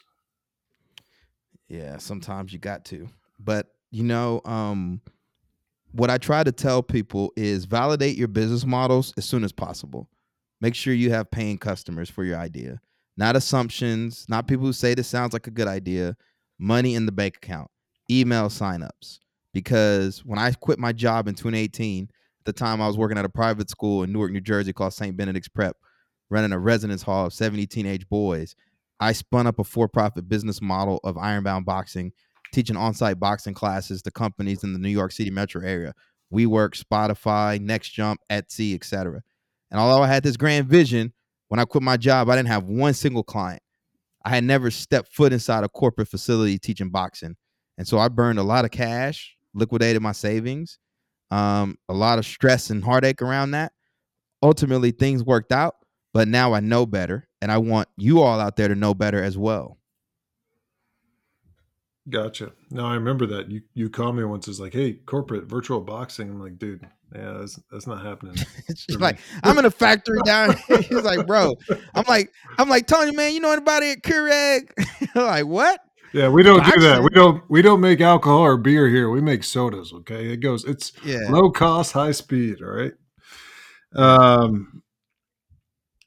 So from chapter two, the road ahead, going to um, chapter three, coming up with your idea, getting it on paper for you and what you do now. right? Uh, first, tell tell everybody what you do now. So, this is a great question. I'm a professional business coach, and I'm a podcast builder. So I love launching podcasts for brands. Additionally, I'm a CEO of a nonprofit, Ironbound Boxing, that Tony mentioned, where we provide free amateur boxing training, entrepreneur education, and employment opportunities for Newark youth and young adults. I really I run a badass boxing gym here in Newark, the Ironbound Boxing Academy. Um, that's what I've been featured in the media a lot for. Ironbound Media is our podcast production company. Um, and then I coach with an organization called the Lions Pride. Gotcha. And when you were uh, coming into those things, I guess, uh, from your book, coming up with your ideas, putting it on paper. When you put the podcast stuff on paper, how did you do that? Personally, I want to know. So that's that's me. So how did I get into podcasting? How did I get this podcast idea on paper? Yes. So I read a lot. I read tons of business literature. I feel like I've read damn near everything at this point. And and it kind of leads to why I wrote the book was I didn't see myself reflected in a lot of this content. You know, you would see uh, business books on marketing, branding, etc., but very few of them were featured by black authors. Um, why does that matter? It goes back to agency, right? We love to see ourselves reflected when they're profiling businesses. How come none of these businesses are black owned and stuff, etc. So I start to think about, well, how would you reach more diverse audiences in general, right? Because you know there's a whole history within the public publishing industry of a lack of like black representation. That's why there's so many black bookstores um, spread out throughout the country. There's not as many as there was before, but there's a whole industry out there of black black owned publishing um, to feature underrepresented voices. And so I started thinking myself, well, maybe a podcast is a way to do it. Fast forward to Confessions of a Native Son. Now that wasn't just business, that was also social commentary, but I planted the seed. And then I started thinking in my mind about, well, what would a publishing company of the future look like? Maybe instead of books, it's podcast. And I set this vision in the back of my mind. Well, when COVID happened, right, businesses fell for primarily two reasons. Number one, no market need. And number two, they ran out of cash. Well, the day they canceled the NBA, there was no market need for either on site boxing classes for corporate or a free boxing gym in the inner city. And so I had to go into survival mode. That's when I called myself Iron Mike. You know, I had to give myself a little ground punch, remind myself I was a national boxing champion and Naval Academy grad and Marine officer, et cetera, et cetera. Um, and I spun up Ironbound Media. And what I did was the first thing I did was I basically white labeled Confessions of a Native Son and produced an entrepreneurial podcast for another organization. Once I sold that podcast, I said, okay, I'm, i need to validate the business model. Can you so tell before us I go on, other organization was? Yeah, it's called Bunker Labs, oh, and it's a national Labs. network of uh, veteran and military spouse entrepreneurs. Nice. And the idea I pitched them on was a show called The Transition, yes. where I would demystify the entrepreneurial journey for veterans and military spouses as they make the transition into entrepreneurship. Like it. And so um, I came with this idea. And the other thing I looked at was okay, red ocean and blue ocean. Red ocean means there's sharks in the water. There's a lot of other players. Ads, trying to monetize a podcast off of ads, that's red ocean, right? Because they're going to be, you're not going to outbeat Joe Rogan, right? Just not going to happen. But the blue ocean at the time I saw was production of podcasts because not a lot of people knew how the sausage was made. So it's like, oh, we want a podcast, but where does it go? How do we launch the show? What equipment do we need, etc. Not so only that, like the podcast space growth from a media outlet, you know, standpoint is exponential versus news, especially news. News is going down. Podcast podcasts are going up because people want the real, raw stuff. They don't want something that's you know that corporate painted picture news. So. Correct. And so I just viewed, okay, I'm not going to do Red Ocean trying to monetize off of ads because that lets somebody else tell you the value of your audience, i.e., we're going to pay you this per download. I said, I'm going to charge a fee, flat fee for our production. No different than when people do websites, we do podcasts, right? So we came on the production angle. So I had this idea. I got the transition for Bunker Labs. I got another client. I got another client. And at that point, I validated the business model. I was teaching boxing classes virtually uh, from my studio, from my apartment. Um, but I stopped doing that once I validated the business model and had enough income to replace the income I was generating from teaching boxing classes. And so I was off to the races on that. And so that's what we do. We produce branded podcasts. We set the show up for them. We coach them on um, how to build their show, you know, the strategy behind it and everything. And that's how we're able to monetize. Nice. Awesome. Great story. I appreciate you uh, letting me uh, use your platform for free, by the way, uh, for, for Yeah. everyone listening. Um, so that was uh, back to chapter three from your book, coming up with your idea, into chapter four, the simplified business plan. Uh, might be what you already just talked about. Chapter five, find your perfect customer when people and i really love this quote um, my uh, hr business partner is a huge maya angelou uh, fan um, when people show you who they are believe them the first time. Good quote. When you look for your when you're when you're looking for your customer you know right? It's like you don't have to second guess it. Like when you know you know. Um, build your venture to serve the one perfect customer you must enjoy them and they must value you you say in the book right? So um, on to chapter six build your brand. You've done that a time or two. Mark or image uh, doesn't last forever must be nurtured by fubu founder uh, co-founder guy. I don't know his name. Do you remember Yeah, the name? Daymond John. There you go Yeah, Daymond John. um, escaping the rat race. I'm all about that right now. I'm trying to figure out how to do it. Um, Can I you- say a comment about the rat race? yes, please? All right. I have a podcast guest um, that I'm dropping uh, from my other podcast, Dog Whistle Branding. Okay.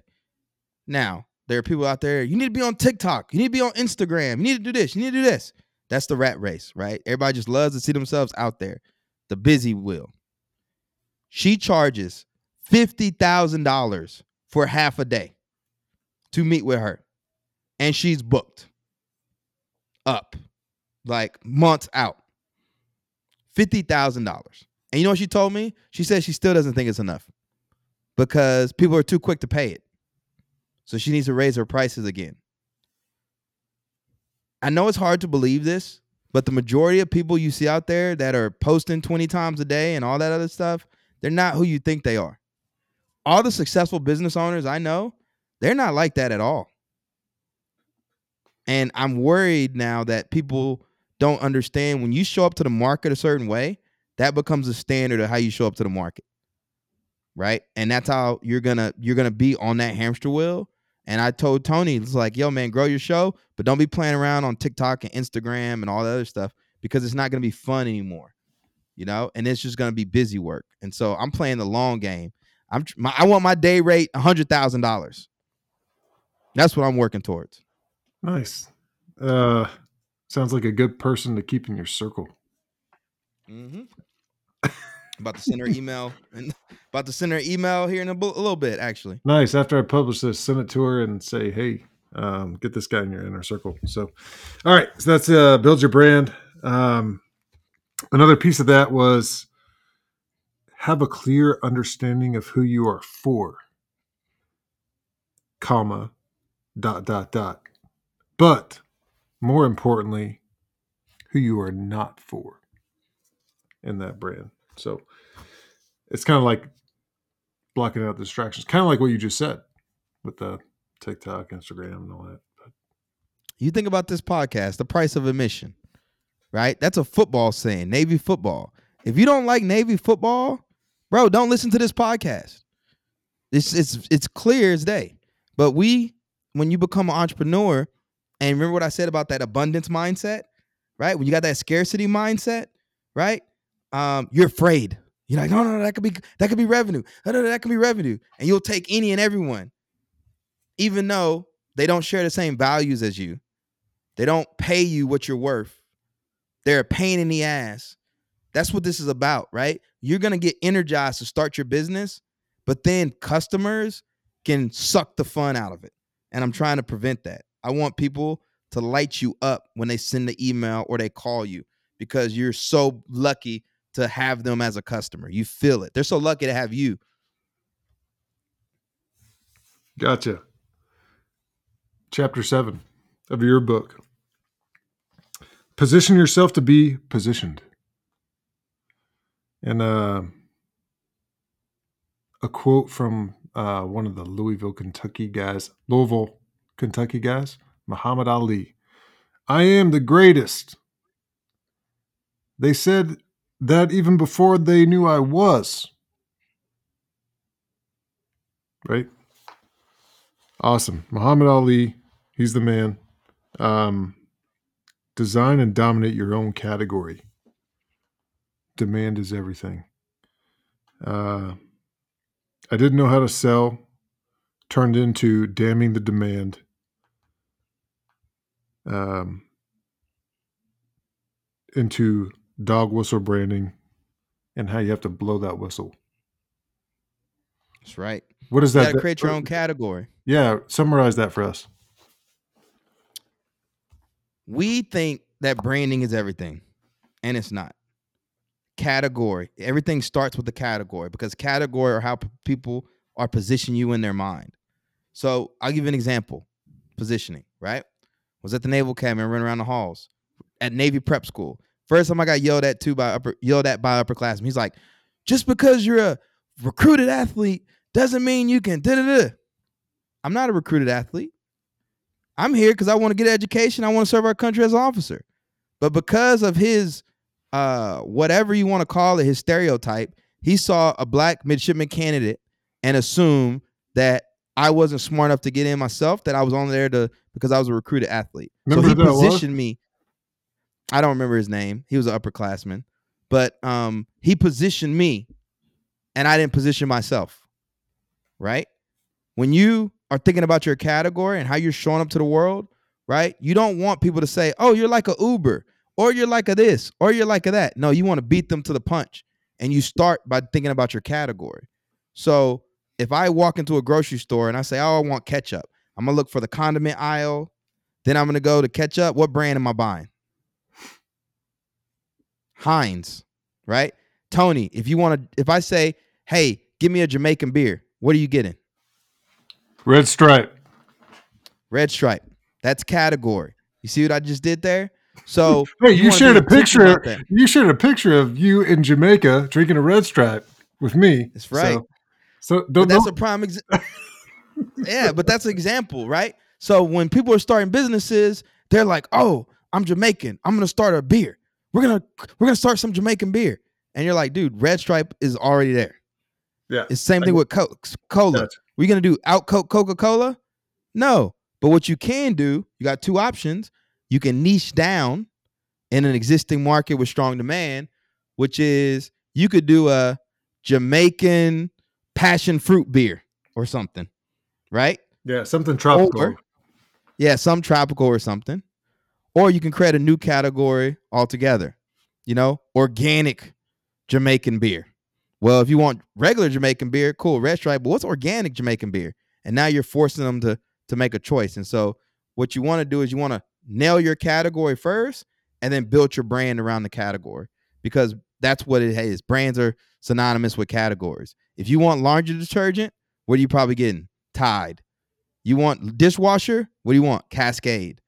Right? So good luck on beating those brands. And so rather than doing it like lambs to the slaughter, carve out your own niche. And when Tony says damn the demand, that means let's say, uh, and I'll use dog whistle branding example. So a lot of my clients were spending a lot of money on digital marketing for little to no return on investment, other than like, oh, we got these many clicks, we got this many impressions. And what I did was I damned the money that they were allocating towards digital marketing and got them to invest it into podcasting, which is why we have dog whistle branding. So dog whistle branding is a combination of niching down for veteran led brands, podcasting for veteran led brands, and creating something new by combining the words dog whistle branding. Nice. Like it. I'm going to cruise through the rest of the chapters of your book uh, so we can keep this thing going. Uh, I'm going to pause on a couple different chapters, but uh, chapter eight create a menu of products and services. Chapter nine customer activation cycle.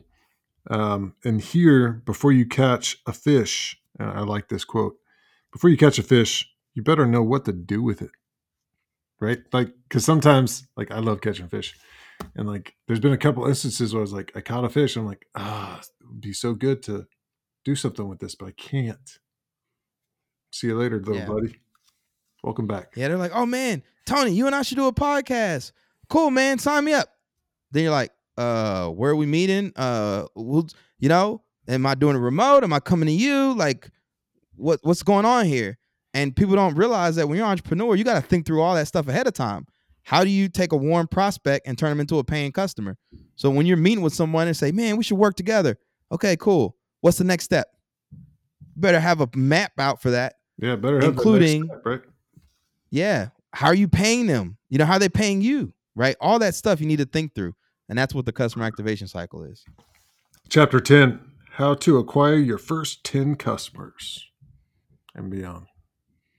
So you must have That- had to acquired your first 10 customers. And when that happened, you're like, boom, chapter number 10. No, Right. not No. at all. Okay. Not The thing okay. is, most people don't want to admit this, but sales is really hard for small businesses. It's hard for startups too. It's really hard. And the thing is, you can get ahead of yourself because people are starting to think about, oh, scale, scale, scale. It's like you don't even have any paying customers. You got to get 10 customers. I don't care if you got an MBA from Stanford or whatever. It's a whole different beast, you know, when you show up to the market. Because what's the saying in the Marine Corps? The enemy has a choice.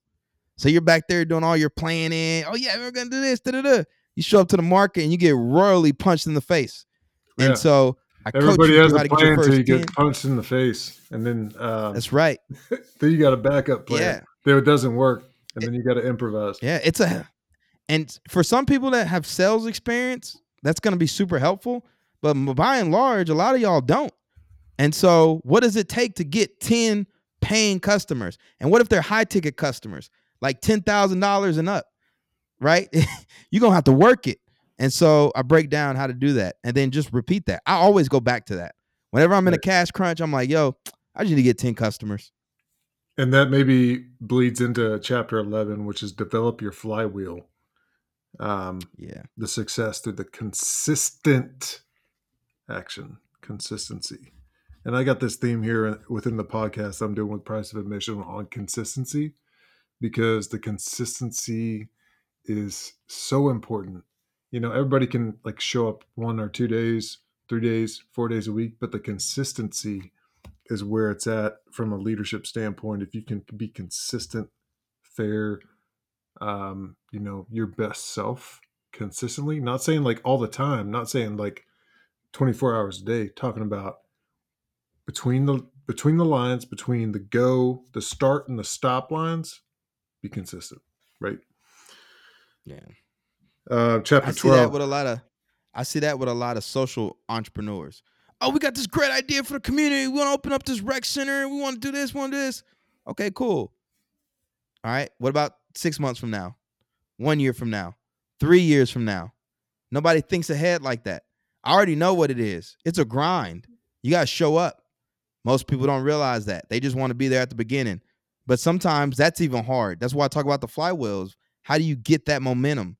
because it's like launching a venture is like turning a giant heavy flywheel. That's what Jim Collins says. And so it's hard. It's stuck at first, then it gets going, and you want to make it go faster. You want to make the flywheel spin, and that's your business model. Yep. Um, I've done that too. I failed at that too. So I feel you. Um, chapter 12 Don't be afraid to be yourself. Big chapter, right? Be crystal clear about what you need. Tell the story, sell the vision. Yeah. I think that chapter is don't be afraid to bet on yourself. And it was a nudge for people to uh nobody's gonna save you. You know, sometimes you got a great idea. Oh, if I only got that venture capital money or da da da. Listen, if you're not willing to risk it, why would somebody else be willing to take a risk on you? And uh, one thing I know for a fact, this is not something I'm pulling out of my ass. This peer reviewed, right? Black founders have a terrible track record of getting access to capital. So we kind of have to go into this, whether you we raise capital or not, we're still gonna be successful. And so I just try to nudge people about how to do that strategically in that chapter. Perfect.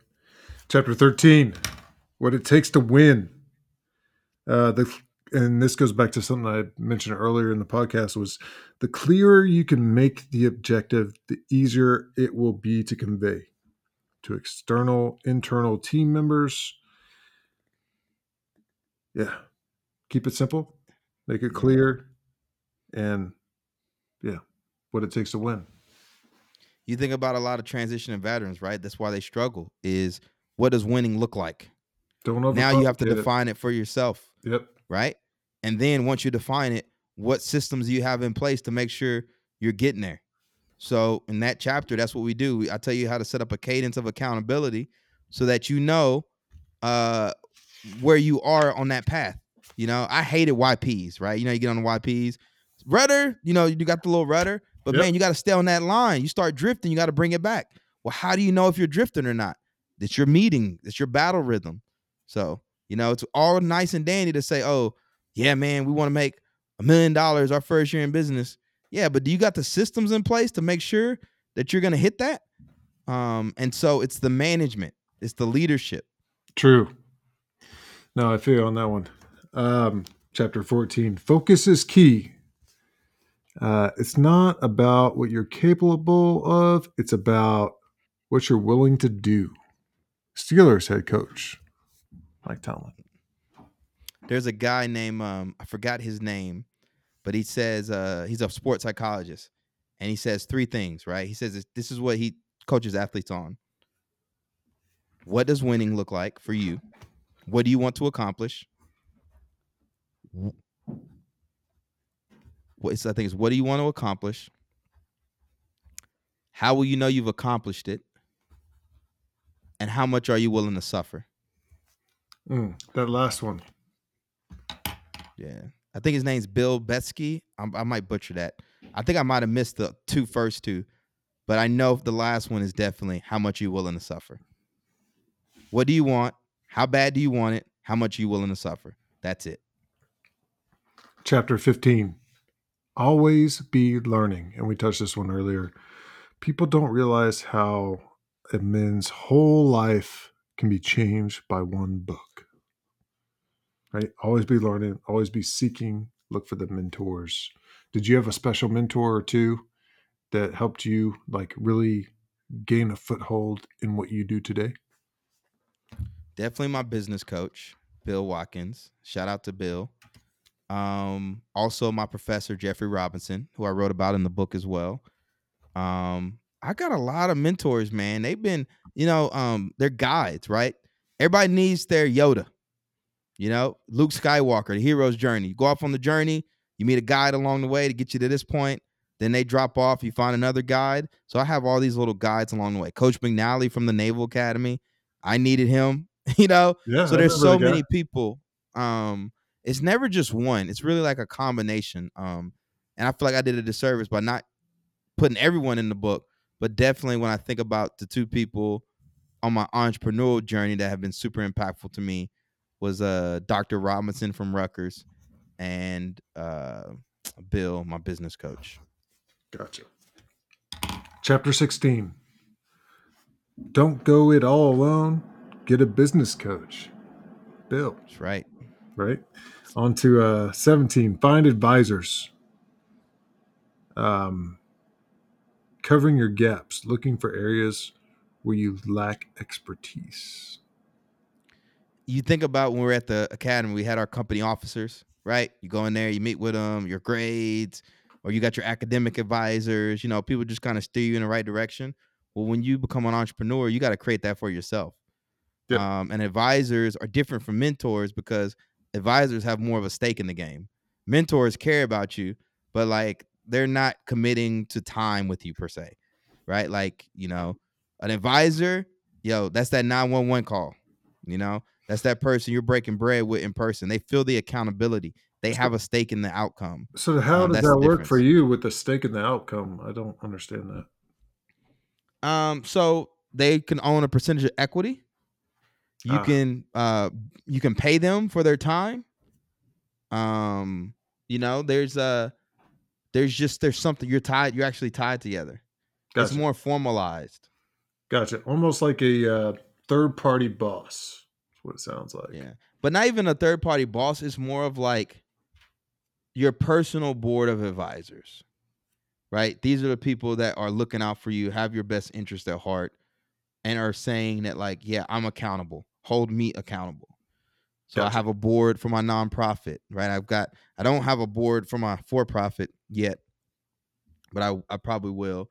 But like I, I work with paid advisors all the time. Gotcha.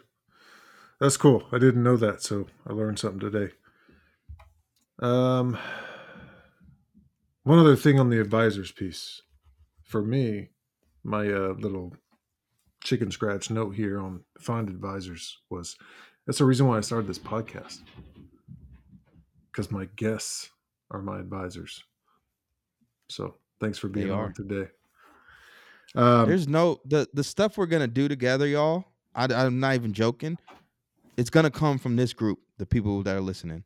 When I think about my circle now, right? The the reason y'all keep seeing me around veteran stuff is because that's my tribe, um, and we help each other out all the time, right? It's like um, Tony, you know what it is? It's Game of Thrones, right? House Targaryen.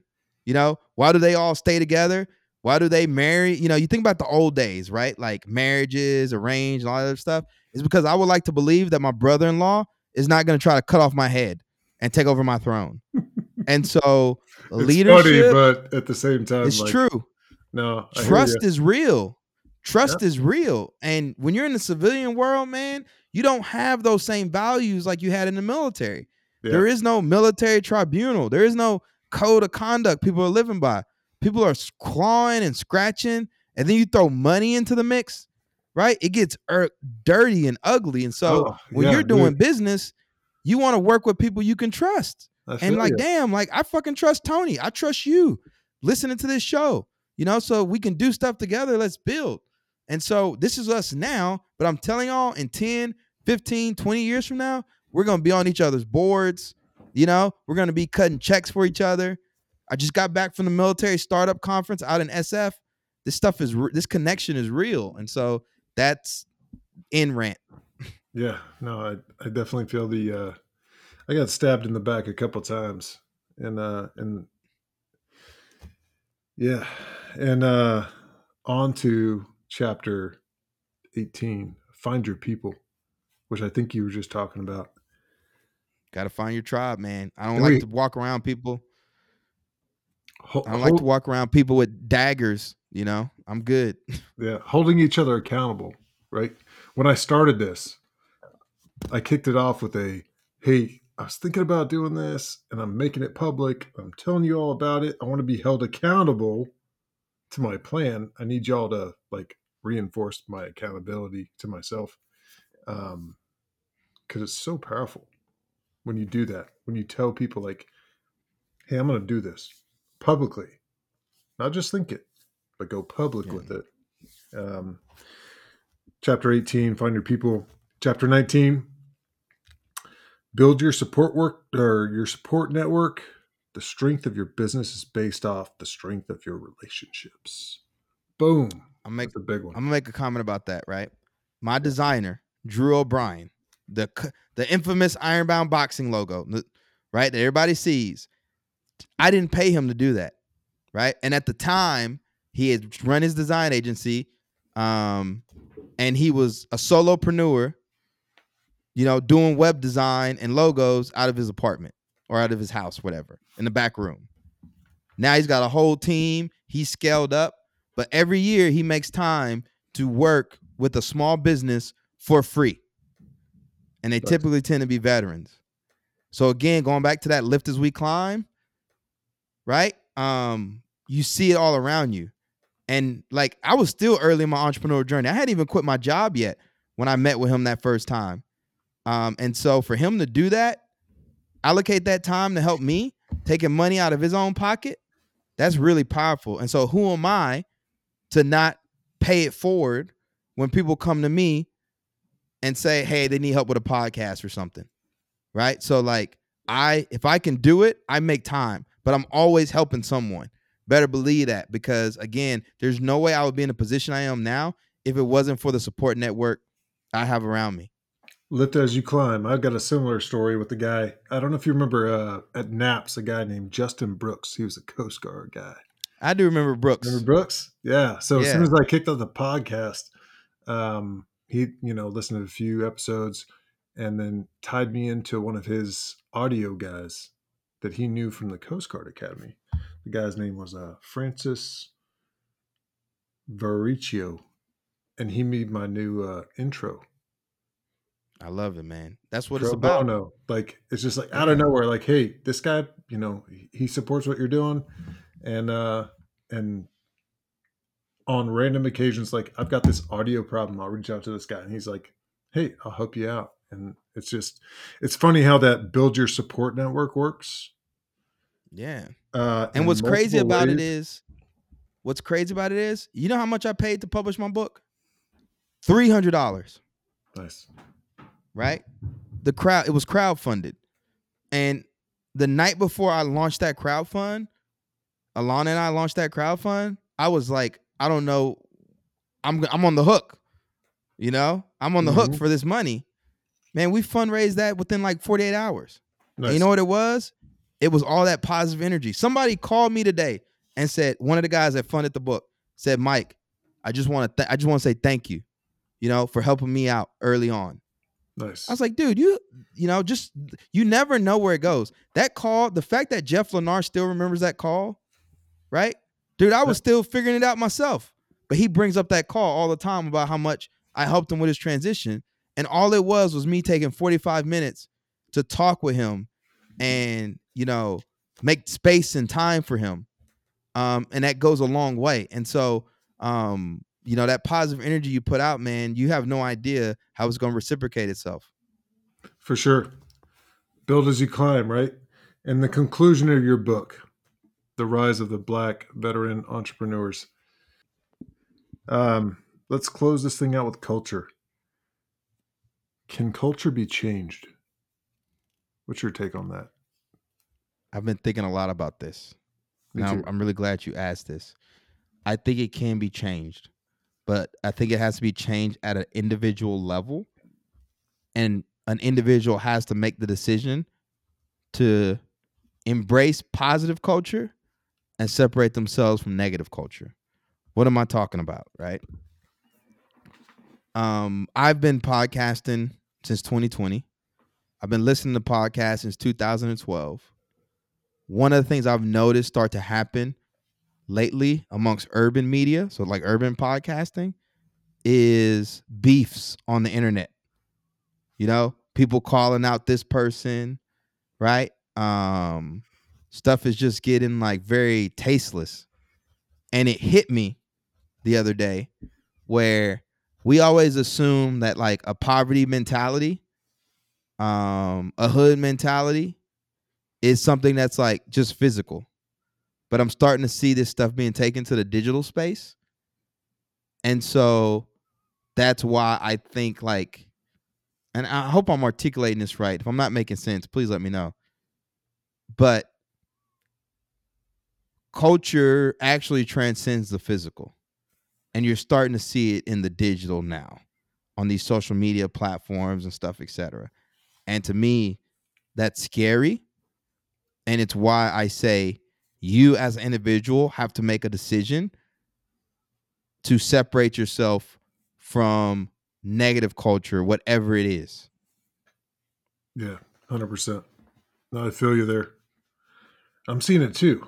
Like, I've never really looked for that until recently. Um, but I'm seeing it as well. And it's new for me. to be looking for This- that in general. So Yeah. This is such a powerful medium, right? When I got into podcasting, people were just 99% of it was like business education, right? So people are using it like in a positive way. And now to see it used in a negative way, almost in this like Jerry Springer type of Yeah. whatever you want to call it, Yep. to me, it's like, damn, this shit is not just physical. Like, there's a world, like everybody's talking about like the metaverse and all this other stuff.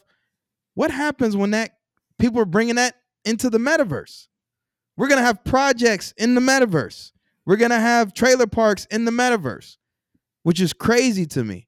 Um, and that most people, I don't even know if they are catching themselves with it. Um, but I'm very conscious of it. so here's my take on it right now because I'm I'm kind of like um I was- I was going to say passionate about it but like behind the curtain passionate about just you have to arm yourself with being aware okay with what you're looking at with this whole digital influencing space. And if you're aware and you want to influence the culture as best as you can just influence the best you can.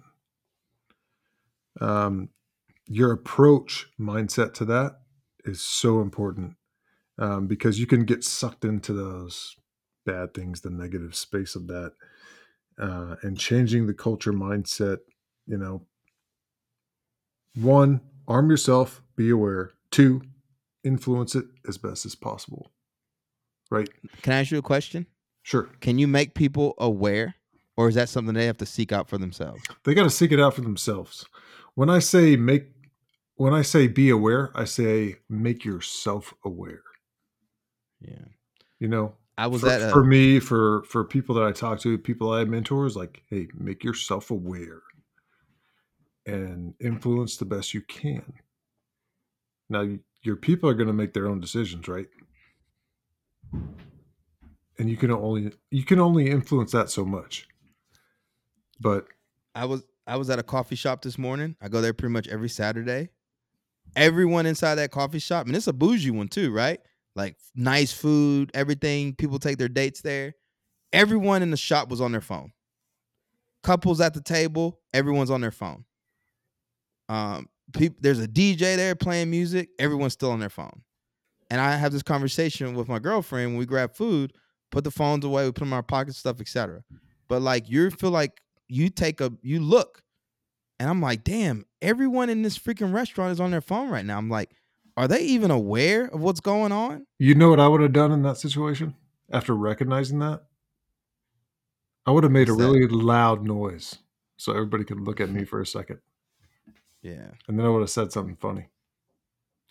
like why takes your somebody out to dinner and y'all are just gonna look on your phones like not even talking to each other all the girls are got their phones out they're just filming themselves and i, I grabbed the dj i said look around man and i feel like again like am i in a world am i in my own world tony are we the only people that think about this no, I think about it all the time, man.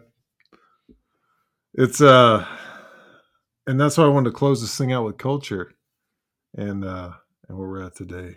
So um I want to jump into to another a topic. I kind of closed it out with uh Jordan Eddington the other day. You know, I was raised in the uh in a background that was that had some bias. Um at some point I uh I took my kids to uh what's it called? Great Wolf Lodge. And I I saw them hanging out with uh you know some African American kids and I thought to myself I was like I won. I just won this game. You know like um I was just super happy that race did not make a an impact on their decision making. And what I would say with raising kids for for everyone that's listening is it's important to try and give them a worldview um, with the Naval Academy and what we went through and that whole thing. Um, I am super super happy and really, you know, grateful for having a worldview immersed in different cultures, the Afghan culture, um, you know, the Naval Academy culture. Like people come in from everywhere to the Naval Academy, right? From all different, you know, avenues of life, and and that's really, really good for people that get stuck in an isolated, really small world culture um, where I came from. And I just wanted to say that, um, yeah, I'm just glad I went there to experience that, and I would continue to give my kids the gift of world experience and push them to live world experience because I think that's really important. So, hundred percent, man. I think about that. It's one of those things. Like I, when I was at the Milvet Startup Conference, man, me and some friends grabbed lunch. We grabbed dinner that night. You got a guy from China, right? Came here when he was twenty, enlisted in the Marine, enlisted uh, in the Army, you know, and he still has a strong Chinese accent, right? You got another Marine, Jewish guy, right? You got a black guy, right? You got all these different shades and color of people, and we're all breaking bread together. The majority of Americans do not experience that. Um, that we kind of stay in our little pockets before the Naval Academy. All the and in the South, a lot of black people lived on the other side of the tracks. You know, in a lot of these Texas towns, right? And so I think, and I'm just speaking out loud, right? Your kids knowing your football background, they seeing your teammates and how you talk about people, they see the photos and all that other stuff. They get a different experience than um, a lot of people. Um, and so, man, kudos to you. Sound I know you're gonna be a great father. You already are a great father, but it is important when you don't see that, asking yourself, okay, well, well, why? Or get curious, you know? Yeah, my whole deal here is if I didn't leave Liberty Hill, Texas, back in the day, I'd probably still be like that. Yeah. But I'm not because I got out and I found a way out. Right. So, like to to broaden my perspective, which is what this podcast is about, what your podcast is about, is to broaden your perspective. You know, look at the what if versus the no because. Um, what's the funnest part of what you're doing today? I think it's the learning. I think um somebody asked me the other day, what's my why? And I've been thinking about this too. Like what would I be doing if there if I had all the money? If money was an option, I'd probably go to school and I'd do a lot of what I'm doing now. I'm fascinated by identities, right? Like, oh, I want I see somebody that writes a book. I'm like an author. Man, I would love to be an author one day. That kind of identity. Or a business coach. I didn't even know that was a thing. Oh man, I would love to be a business coach. You know, venture capitalist. Oh, I would love to be, you know, and the journey and the progress I feel when I'm going after hard identities, to me, that's fun. You know, the the to you know, and it's a hard, it's hard. This stuff is really hard. I'm gonna say it's easy, but the tweaking, the getting better, the making the progress, you know, I love that feeling, that feeling of like you're making progress, even if it's one percent, but Kaizen, small, consistent, incremental improvements. You know, to me, that's that's what's fun. What's your biggest struggle today? What are you working through? All right, I'll tell. I'll, I'll give a confession. Right, I was thinking what prompted me to what prompted me to have that question about what would I be doing if money was an option. I still wonder. Like I didn't I didn't go to an MBA program. I don't have that elite Stanford MBA on me. Now, granted, I, I'm a fellow at Hoover, at the Hoover Institution, Hoover Veteran Fellow. So I spent a lot of time at Stanford. I didn't go to Harvard. Um, and so sometimes I'm still in my head about like, had I gone to those places, how would I think? You know, like why do I need that validation? Um, to get to where I want to go. Do I need it? You know? Um, so sometimes like I, I go there mentally of like, oh, if only I maybe they know something I don't. Or like maybe even the fact that it's not that, like, I don't think they know anything that I don't. It's more of like, why do I need that validation to go do what I want to do? Like, why do I need somebody else to tell me everything you need is already within? You know, that if somehow I get that certification, I spend that money, now I can go do it because I proved it to myself. Why don't I just prove it to myself now? So that's certain things I think about. Gotcha. Last thing before price of admission. I hope you've thought about price of admission. I hope you uh, prepared what you wanted to say for that um, after listening to a few of those. But there's a guy named Blake Carter that we've talked about a few times on this podcast. I'm about to talk to his dad um, pretty soon. I can't wait. But he came up a couple times, uh, you know, based off of your confessions of a, of a native son, uh, which you've gone through. Do you think there might have been a couple of things there that may have affected him? In terms of us graduating, No, not just graduating. And I ran this past Curtis Bass before I Mm. wanted to, you know, actually ask the question. Um, with the whole only black Marine in the white Marine room, um, you know, the whole race thing that may have, you know, challenged you in a different way um, you know, when I asked Bass about it, he was the D. It, Blake was the DCA um, for the ship, and he gave so much effort. Uh, Bass said, "Yeah, he it didn't give him the recognition or like approval that he may have been seeking during the time." So I don't Yeah. know how close you were to him, but um, that was my guy.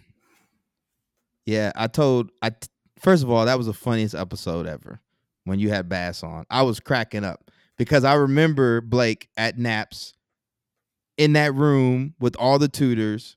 I had so many classes with Blake, y'all don't understand. And he was working, you know. I mean, the Naval Academy is a hard school. It's a hard academic environment. I know some people can breeze through it, but for some of us, man, it was struggles, right?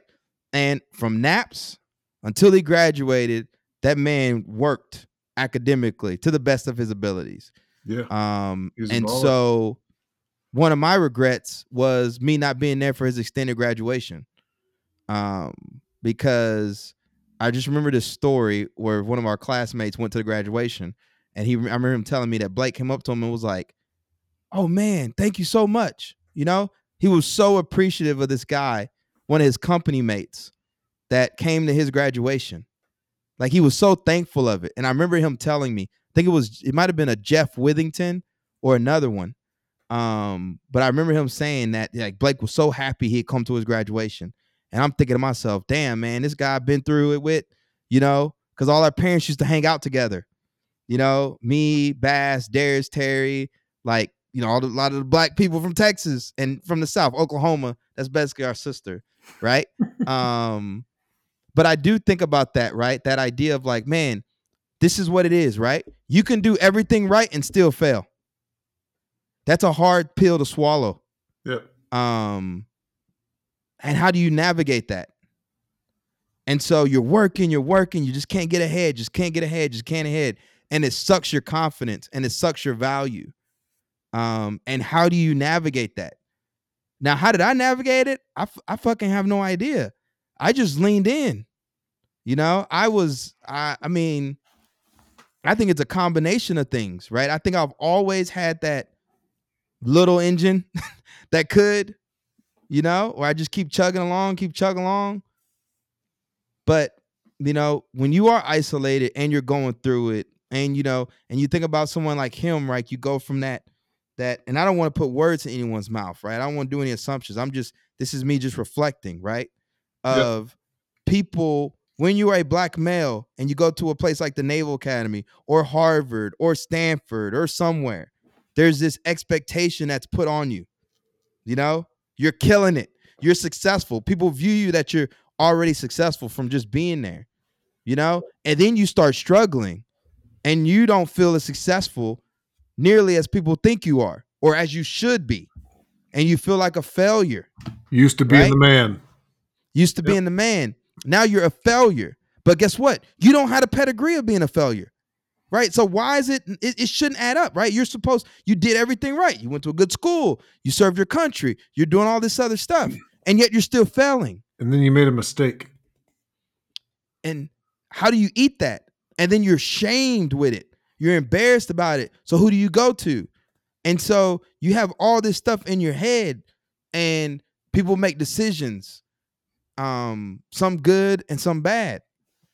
And I just would have wished the thing was, you think about that time in our lives, we were not nearly as vulnerable as we are now on this podcast.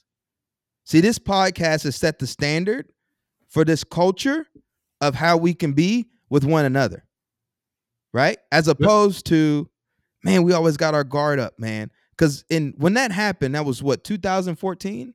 I remember I was in my uh I was in Okinawa, Japan, and I saw someone post on Facebook. And I was like, what? I jumped up out of my chair. I damn near threw my chair through the window. And I bawled like a baby. I had to call Darius Terry and his mom. And I I was I bawled like a baby. I bawled like But a baby at the uh, funeral. All the guys Yeah, and I- to that. So Yeah, I saw the photos. You, Jesse Awuji there, all y'all.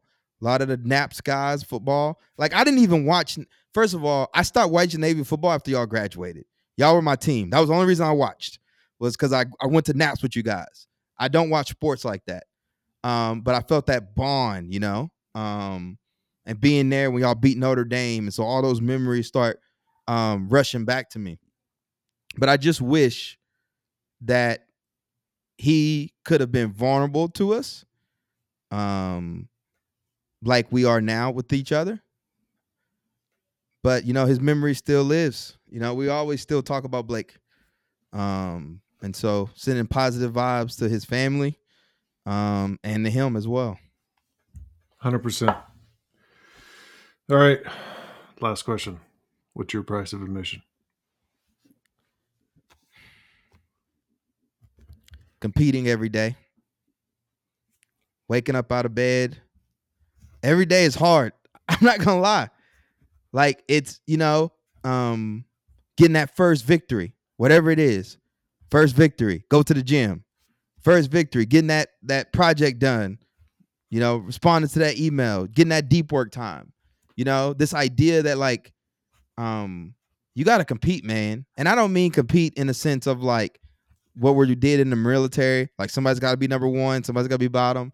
But just in this like this is a hard unforgiving world. It's hard but you got to show up mentally physically and spiritually strong and you got to work and you got to give it you got to give it your all. And the minute you start getting lazy and start slacking right you can find yourself in a place that you don't want to be. So you got to wake up every day with that kind of competition mindset of attacking it you know? Um because anything worth ha- anything worth having is worth competing for. And i told you when you launched this podcast yo i'm changing paying the man you know? I gotta go to the gym gotta pay the man? Yo man it's price of admission. The price of admission is paying the price now for who you want to be in the future. You want to be a, you want to graduate from the naval academy? Cool you gotta pay the price of admission.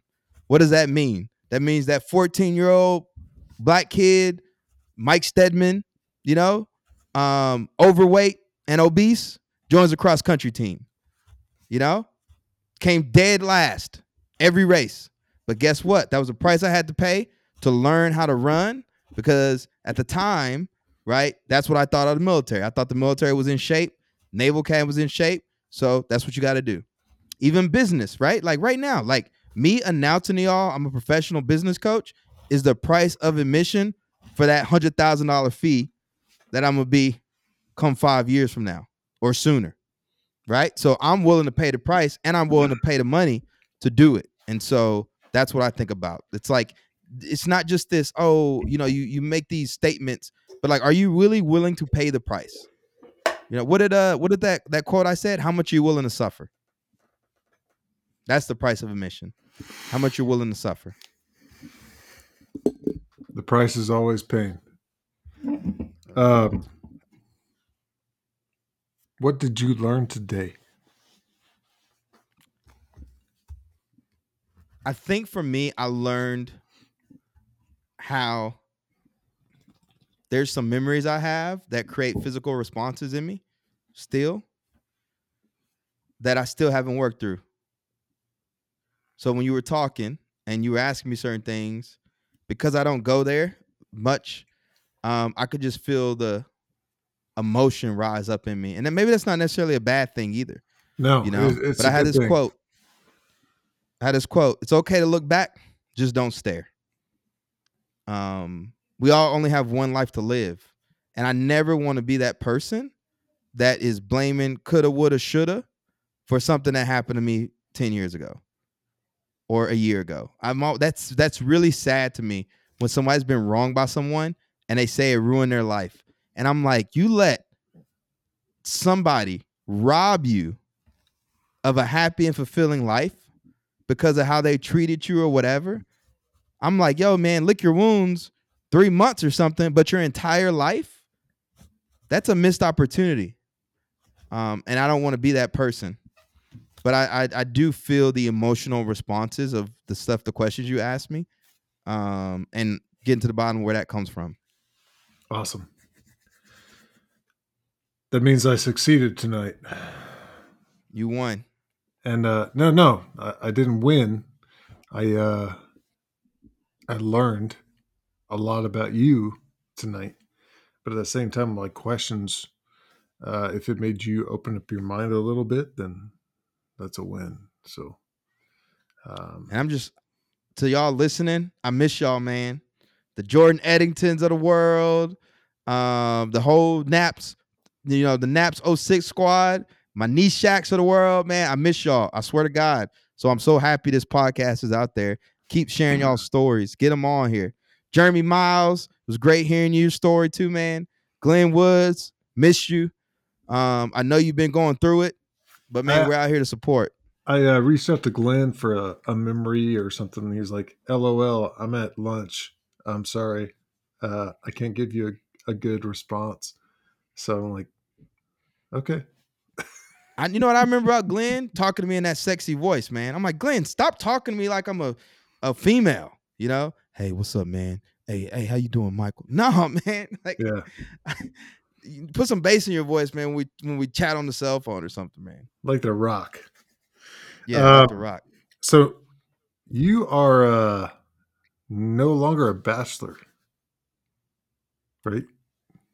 I have a partner. Her name is Simone Gates. Simone. We've been together uh, for almost four years now. We're not engaged yet, but all roads lead to the future Miss Steadman. Gotcha. Tell Simone that I said thank you for your time tonight because I know how precious that is. And she's probably waiting on you to get off of this and hang it up and, and go up there. But um, tell the family I said hello. Will do, my brother. Thanks again for having me on. Awesome. Great podcast. Um, lots of learning here. Uh, I'll probably digest it within the next few days because it was so good. Cool, man. All right, dude. Take care. Later, brother. Thanks again, man, for having me on. Awesome.